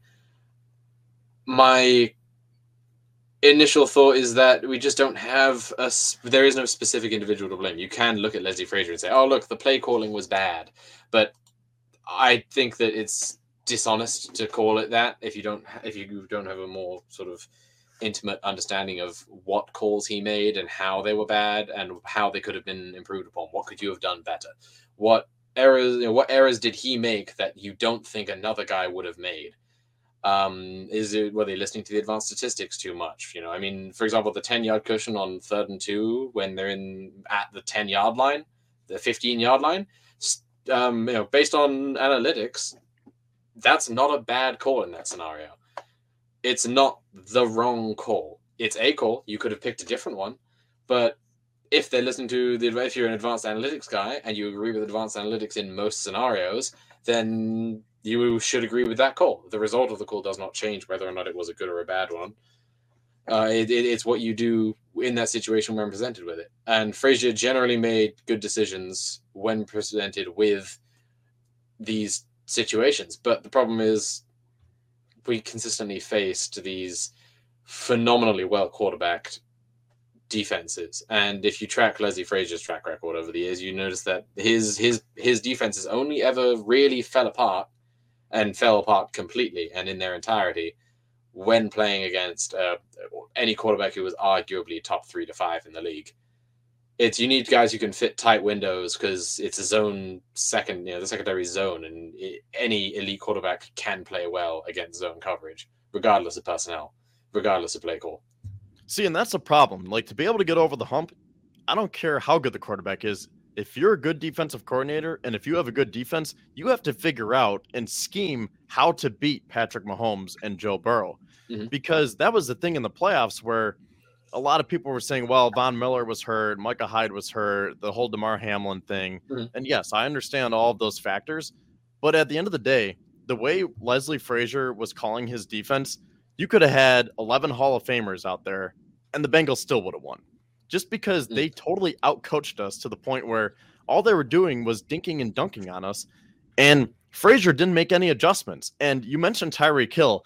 And I think what Tyreek Hill did to the Bills over the last couple of years, specifically in that 13 seconds game, was one of the worst things that could happen because the Bills got so scared of Tyreek Hill taking the top off their defense, they turned into this bend but don't break defense Mhm. where they're like, you know what, it's third and two. Go ahead and get the first down as long as you're not getting a touchdown on us. We'll just hold you to a field goal. Mm. So those were the moments that really bothered me because then you look and see how the Bengals and the Chiefs are uh, Bengals and the Chiefs are playing each other in the AFC Championship game. And it's third and two, press man coverage. They're playing aggressive right on the line of scrimmage. Mhm. They're not giving these 10, 15 yards of cushion and going based off the analytics or whatever have you. They're going based on the eye test saying, oh, it's third and two. You just want to dump it off to Joe Mixon. We're going to make sure that he doesn't get the first down. And see, I do agree with you. There, I mean, a a great defensive coordinator should have a more measured and effective approach than saying, you know what, trust the analytics. I'm just going to listen to them. I'll, you know, I'll go with the numbers, whatever they say, you know, or yeah, you know, maybe, uh, maybe, you know, uh, maybe I need to change up my scheme. Maybe the scheme that I, that's worked for me for 17 games isn't working for this one. But I think that it's on McDermott in that scenario to take it out of the hands of Frazier. And if McDermott didn't, then that is on him. I don't think it's a fireable offense. I think that it's absurd. I think McDermott is indisputably a top six coach in the NFL. Um, however, the fact that he didn't take it out of the hands of Frazier when he needed to was telling. The Bills had a million reasons and excuses why they didn't lose that game, and a lot of them were just and reasonable. You know, it wasn't. It, it, it, it's it's not harsh to criticize them, but it's also fair to understand that there was a lot going on. But McDermott had the opportunity to take the ball out of Frazier's hands and take command of the defense, and he didn't then. And I'm interested to see how he responds to that in 2023 with an entire off season of him being knowing he's going to be the one with the clipboard. He's not able to delegate the same way he did.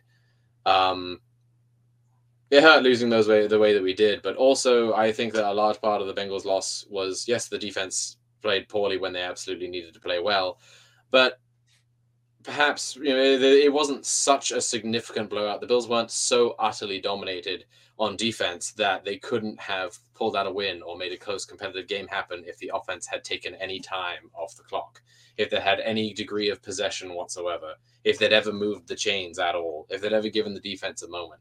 I think that the defense played poorly, but there was far more than just the defense and the defensive play calling that was wrong in that game.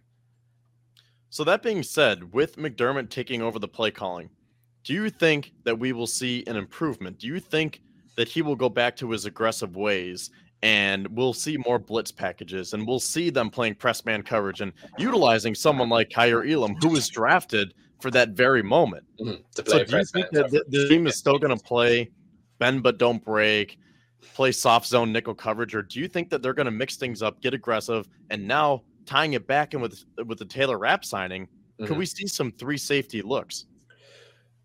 the Bills didn't just lose Frazier and bring in McDermott as the play caller. They also lost their they also lost fired fired their safeties coach. It was the only actual true firing that occurred on the Bills staff this offseason. It was the only position where they thought where they looked at their coaching staff and said to themselves, "This needs to change." Uh, and I think that that's that that followed by the ret- uh, the surprising retention of Jordan Poyer, and then the signing of Taylor Rapp could indicate a significant change. I think that McDermott was aggressive, and he did he did use different safety packages when he was coaching the Carolina defense. He didn't exclusively sit in um, a base four three nickel all play every play, no matter what, no matter what down and distance, no matter what the situation is. Um, I, I, do think that was largely Frazier's scheme. Um, it's McDermott's defense, and it always has been, but he gave a great deal of respect and trust in Leslie Frazier. Um, so much so that I think that he was willing to let him call the game poorly if it meant that that's where the credit lay. Um, that's a, one of my largest criticisms of McDermott was his unwillingness to step in. Um, but now that he's done it, I don't believe it's too little too late. I think we could see some significant changes, but I don't think it's going to be mu- that much different. I think what we're going to see is more creative blitz packages. We're going to see um, uh, modifications to the rotation on the defensive line. We are going to see. I think I do believe we're going to see some of that. You know, some of that thick dime, as it's called, um, you know, maybe bump Milano to the middle linebacker for a play or two, but not exclusively because this franchise has done one thing consistently throughout the entirety of this um, this front office and this coaching staff's tenure, which is that they refuse to take up someone out of the thing they're successful at to cover a hole. They would not, when Edmunds was injured, Milano stay, played his same position and Dodson filled in. Yeah, um, he didn't move over because he was the best linebacker available. He didn't move into the you know to the big man in the middle spot because it wasn't what he was best at.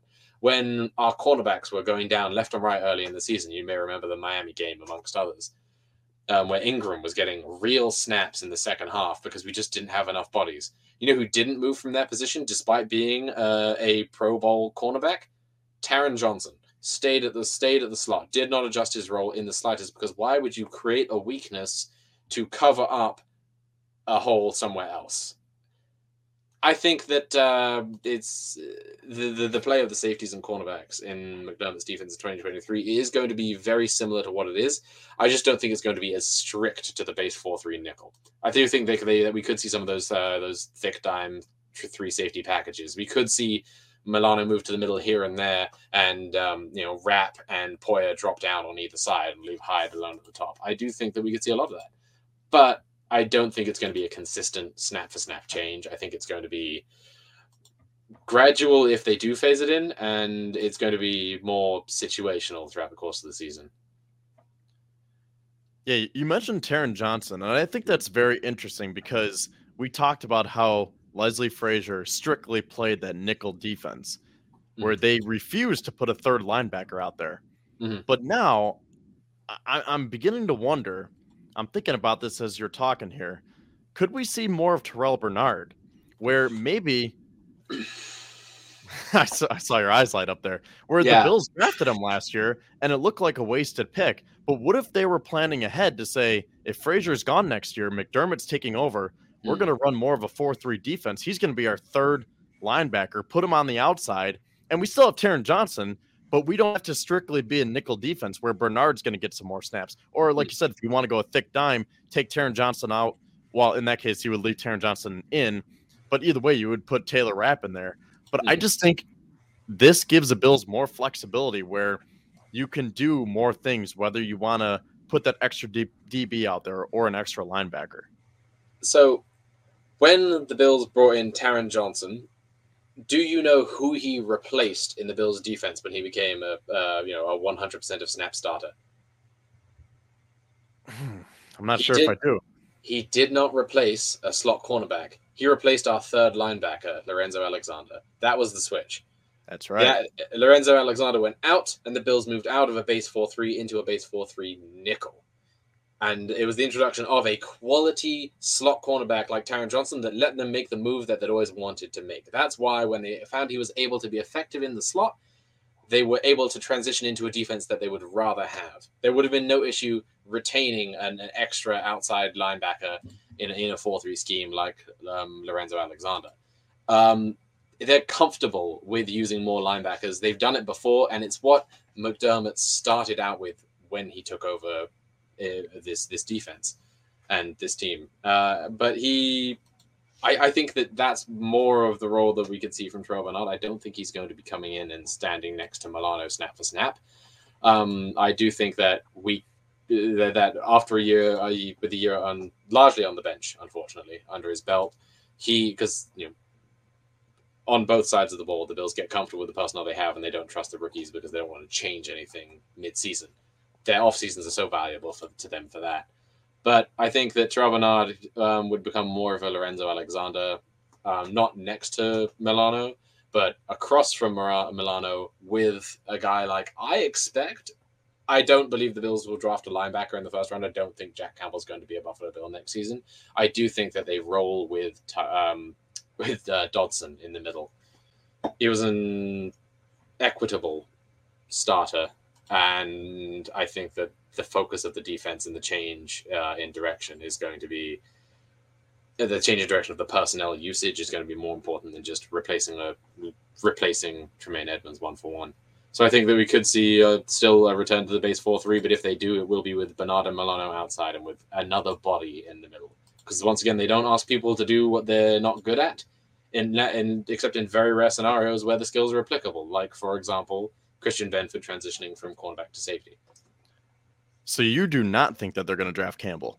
I don't. I think they do draft a linebacker because they need one for depth and because it's becoming a, a, relatively valuable position. And if they want to maintain the roster long term and expand the Super Bowl window as opposed to just limiting it for the sake of trying to win one right now, um, I think that that's their plan. They move forwards with um, with a an, an, equitable starter in the defense, some guy who they don't absolutely love, but a guy who knows the scheme it is or knows whatever the scheme is going to be. Because once again, it may not be the same. So, do you think Terrell Dodson could be opening day starter? I do. Um, but I only believe that if we don't, I believe that he could be the opening day starter if they maintain the exact same defensive lineup and scheme consistently as they have in the past few years. Because he's the closest thing that there is out there on the market right now to just a guy you can bring in and have him replace Edmunds. Very few guys will know the defense better and be able to fill that role. And Dodson did have some really good tape out there from the past couple of seasons. Yeah, I, I, see some people in the comments saying that Dodson hasn't been that good, but I think he has played pretty solid mm-hmm. when he's been called upon. Yeah. But I just don't know if he can be a full time starter. I agree. So he's a downgrade. I, he's definitely a downgrade. He's definitely That's a downgrade. Yeah. Yeah. And it's, it's just how much of a downgrade is he? Exactly, and I think that he's a reasonable enough down. I think that that the the their margin between Edmunds and Dodson is closer than the fans' margin between Dodson and Edmunds is. I think Edmunds was yeah. the clear starter and the best guy they had, and so they would use him for every snap. And there's no point putting a, a guy who's second best out there just because you can um, when you have Edmunds out there and healthy. But Dodson was not a problem on defense when he was filling in for Edmunds, and not a problem is going to be, have to be good enough, especially if you expect the Bills to invest on offense. So let's just put some hypotheticals together here. I could see this Bills defense rounding up as you have Milano, obviously, as your weak side linebacker. Mm-hmm. And then I'm going to say either Jack Campbell or Tyrel Dodson as your middle linebacker. Sure. And then you have Taron Johnson in the slot, platooning with Terrel Bernard, mm-hmm. mixing in some 4 3 with some nickel. And then you might be able to mix in, like we talked about, some dime looks and put Taylor Rapp back there with the third safety. So mm-hmm. I think the Bills are just trying to expand what they're doing on defense here. And that's another quote that Sean McDermott had where he said, no matter how close you are with someone, he's not going to think like you do. So mm-hmm. that means as much as Leslie Frazier was my defensive coordinator and my assistant, and as much trust and faith that I put in him, at the end of the day, he is never going to have the exact same thoughts that I'm going to have.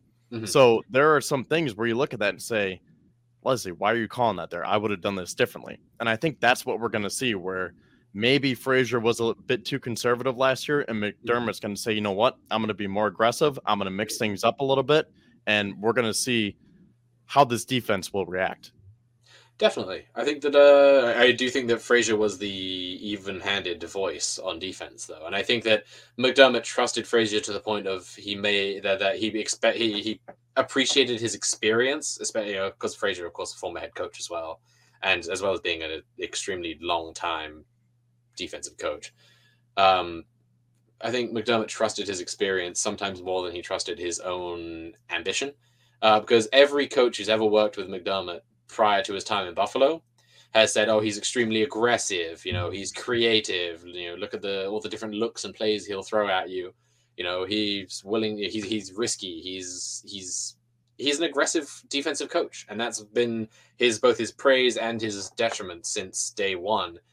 And the fact that the Bills play such a such generally a soft and consistent defense over the past number of years is because they have an even-handed coach in Frazier who's able to say maybe we tone it down a little, maybe we lay off a little, maybe we let the quarterback make the mistake instead of us, you know, opening up the middle of the field by blitzing. Maybe you know, I think that that veteran experience was helpful, and I think it was good to have in Sean McDermott's ear as a young rookie head coach. I don't think it's as valuable now. It's sort of like when we realized that Josh Allen didn't need a veteran in the quarterback room with him anymore.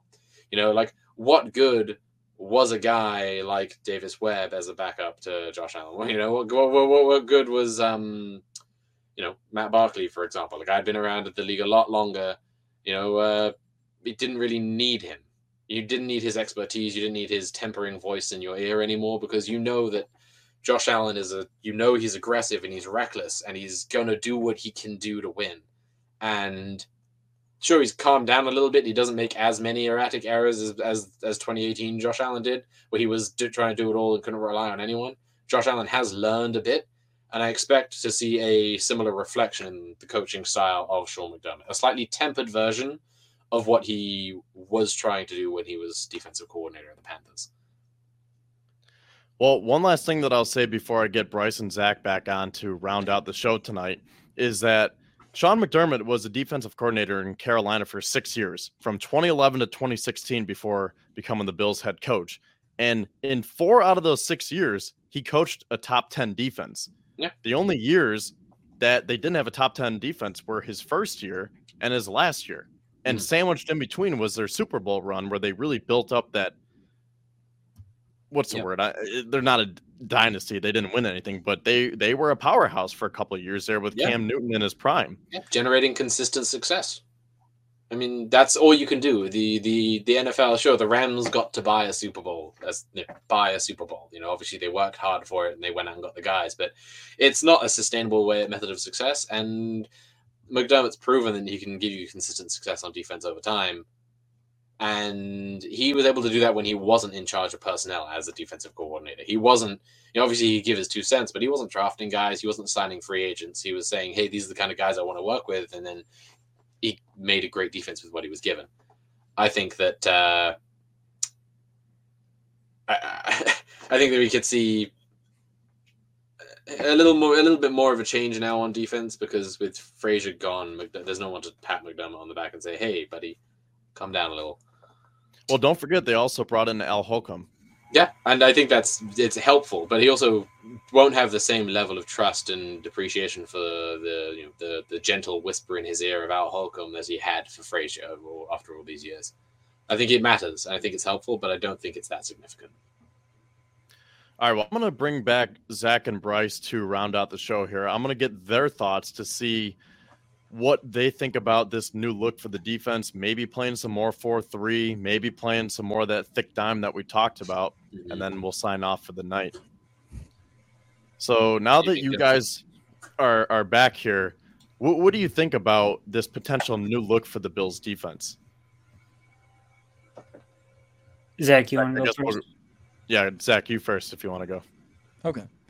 Um, I mean, I think that it's probably going to remain mostly the same. I mean, just the general, you know, the general base formation will probably still be a nickel. They'll just have to figure out who's going to be playing, filling the Mike role, you know, vacated by Tremaine Edmunds. They'll have to figure that out. You may see now that they have Taylor Rapp, you might see a bit more big nickel, which would be awesome to see. You see, mix it up a little, also, but also you want to keep Taron Johnson in the game because he's one of your best defensive players as well. So you could very well see more thick dime, and maybe it's just Milano at linebacker, and then like Taylor Rapp or Jordan Poyer down closer to the line of scrimmage. There could potentially be a bit more positional versatility on mm-hmm. defense. Yep, I think it's something that uh, something that McDermott and and Brandon Beane have said in the past is that they try and give this give themselves options. Right, that's why they go out and get a lot of different. They, they try and bring in a new skill set to each position room. They try and find, um, you know, someone who does things a little differently here and there. Is to generate variance and give them the ability to do things that they may not have been able to do before. Bryce, what are your thoughts about this? Yeah, just piggybacking off of Zach, I don't think as long as McDermott is here that the defensive scheme is going to change a whole lot. We're probably still going to run a zone package because you know that's been McDermott's thing since he's got here. It's worked for the bad teams and it's got us to the playoffs. I it's not going to change just you know like that now that he's taken over play calling.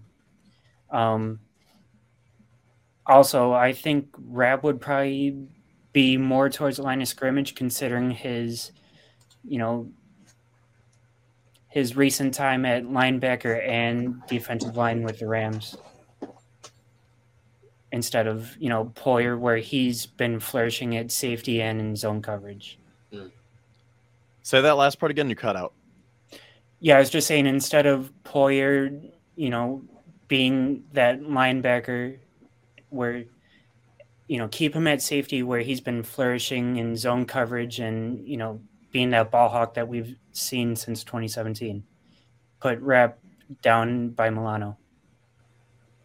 Mm-hmm. Yeah, well, tying all of this in together from what we talked about tonight, I think this is a very intriguing situation because what they do in the draft could say what they want to do on defense this year, hmm. where maybe they have enough pieces with a guy like Taylor Rapp and Terrel Bernard, who's been in the pipeline.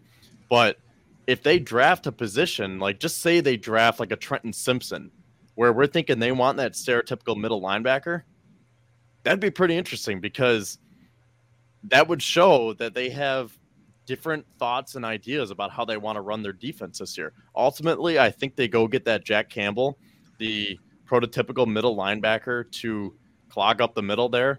And like we were talking about earlier, maybe they get a run stuffing defensive tackle. But it, it's very interesting to see how they're going to attack the draft between McDermott taking over the defense and the fact that they still have positions to address on offense. Yeah, I mean it's it's nice that they haven't forecasted the pick like they did last year. I mean it's what allowed the Chiefs to jump us for their cornerback. I mean our guy may well have been their pick, um, but we'll never know, and we never need to know. Uh, but it, the fact that everyone knew we were drafting cornerback last year made the Bills awfully predictable. It took value away from the unknown commodity of the draft pick, and um, it made it less tradable and you know more predictable. And I think that the variance in needs this year, and the fact that we don't need anything as need need any position as badly as we needed a cornerback last year, makes it that much harder to, to, to predict. And the fact that there are so many options that we could improve upon with that early pick. All right, gentlemen, any final thoughts before we wrap this up? I mean, I haven't thought in years, so yeah people still have thoughts in 2023 yeah, I mean, who's got time for that? In this yeah, we have better stuff to do here I, I- guess one one final thing that I'll throw in here is technically we are still in the free agency period. So while it's not likely, since they always seem to sign someone the day after we have our show, do you guys think that there could be a signing tomorrow? Does Shaq Lawson get re-signed? Do they get a veteran linebacker? Did they get a veteran offensive lineman again, or just somewhere else? But I, like, I really think they're pretty much done. But could we see one more move coming up this week? Is tomorrow the day that we see zach uh, get his boy melvin ingram Yeah, Melvin Ingram's still out there, right? Yeah, he's still out there. We could use him at pass rush now with Von out. Put him opposite side of uh, Gregor's toe. Hmm. Speaking it into existence right now, Melvin Ingram, your newest Buffalo Bill, as of tomorrow after we log off. Now watch him resign Taiwan Jones. Oh yeah, we could get the uh, infamous Taiwan Jones re-signing. yeah, death, taxes, and Taiwan Jones on special teams is the saying, right? yep. Yes, sir. You know, it. you already know.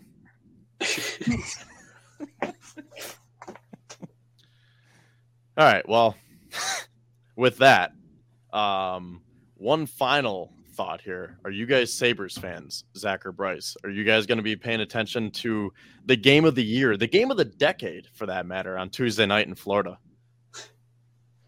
Yeah, I'm a big Sabres fan. I'll definitely be uh, checking in on the on that game.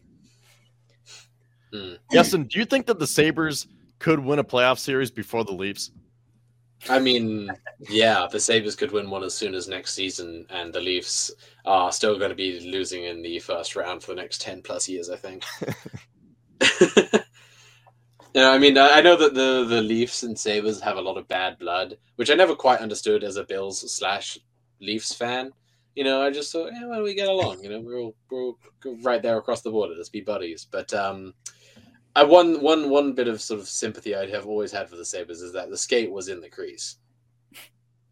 It was in Yeah. the crease. It was in there. I just I, I don't know. I'm I'm shocked that they called it that way. Well, that just lines up right with our luck in Buffalo. oh, but yeah. hey, may- maybe Devon Levi can be the Andy Dalton for the Sabres, where he can just somehow propel the Sabres into the playoffs here to end the drought. Because like Yeah. something magical has to happen, right? Like Andy Dalton to Tyler Boyd is like Devin Yeah. Levi saving the season here. Yes, that's fourth and twelve. That's that's it, it's time, man. Go- Dial it up. All right. Well, with that, we went a little over two hours, but you know, not too bad. Had some great conversations tonight. Appreciate you guys for coming on, Zach and Bryce as usual. And Justin, glad to have you on for the first time this year at least. Hope to have you back soon again. Oh, definitely. See if we can get any more of our other writers to come on in the future. Mhm. And I keep saying last thing, but this is the last thing. Zach, what do we have coming up this week in terms of our articles? So I think we might have mentioned earlier, but we got our round three of our BF Writers mock draft coming out tomorrow. Bryce will have an article coming up on Tuesday. We're gonna have, and Iestyn will be on Wednesday. So check out his next piece. I believe it has something to do with Josh Allen. If I'm Um, yeah, we're going to be discussing the uh, the old Josh Allen. Should he be sliding more? Should he, you know, do you want him to pull up? Do you want him to run less? Let's let's get into it. Twenty thousand words about Josh Allen sliding. I'm here for it. Oh, dude, mate, that's just I'm I'm giving you twenty thousand words just from the waist up. Let's not even get into the running yet.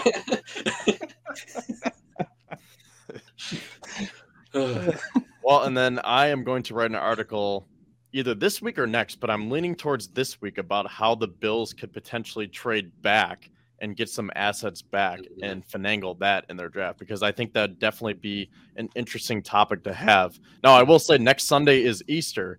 As of now, we will be having our show. I plan on airing it here. And then the following week, Zach will be on vacation. So we're still working that out. But because Zach's going on vacation, I definitely want to get a show in next week because then right after that, there's only one more show until the draft. And that's going to be like our final mock draft, seven round mock draft. Here we go, as the draft is three and a half weeks away. So I'm thinking we're going to go all out here, three weeks in a row of shows, Mm. um, Easter or not, you know. Right, So- well, looking forward to it, guys. yeah, with that, thank you guys again for joining me. Thank you for everyone who watched tonight and commented along the way. Maybe you're watching on here, Facebook or Twitter. But again, this is recording, so you can go back and watch. And appreciate everyone who commented and gave us super chats tonight. So with that, this is Kevin Syracuse with the BF Writers Club alongside Iestyn Harris, Bryce Martino, and Zach Vaughn. We will be back next week, same time, same place. Go Bills and go Sabres. Go Bills. Go Bills. Go Bills.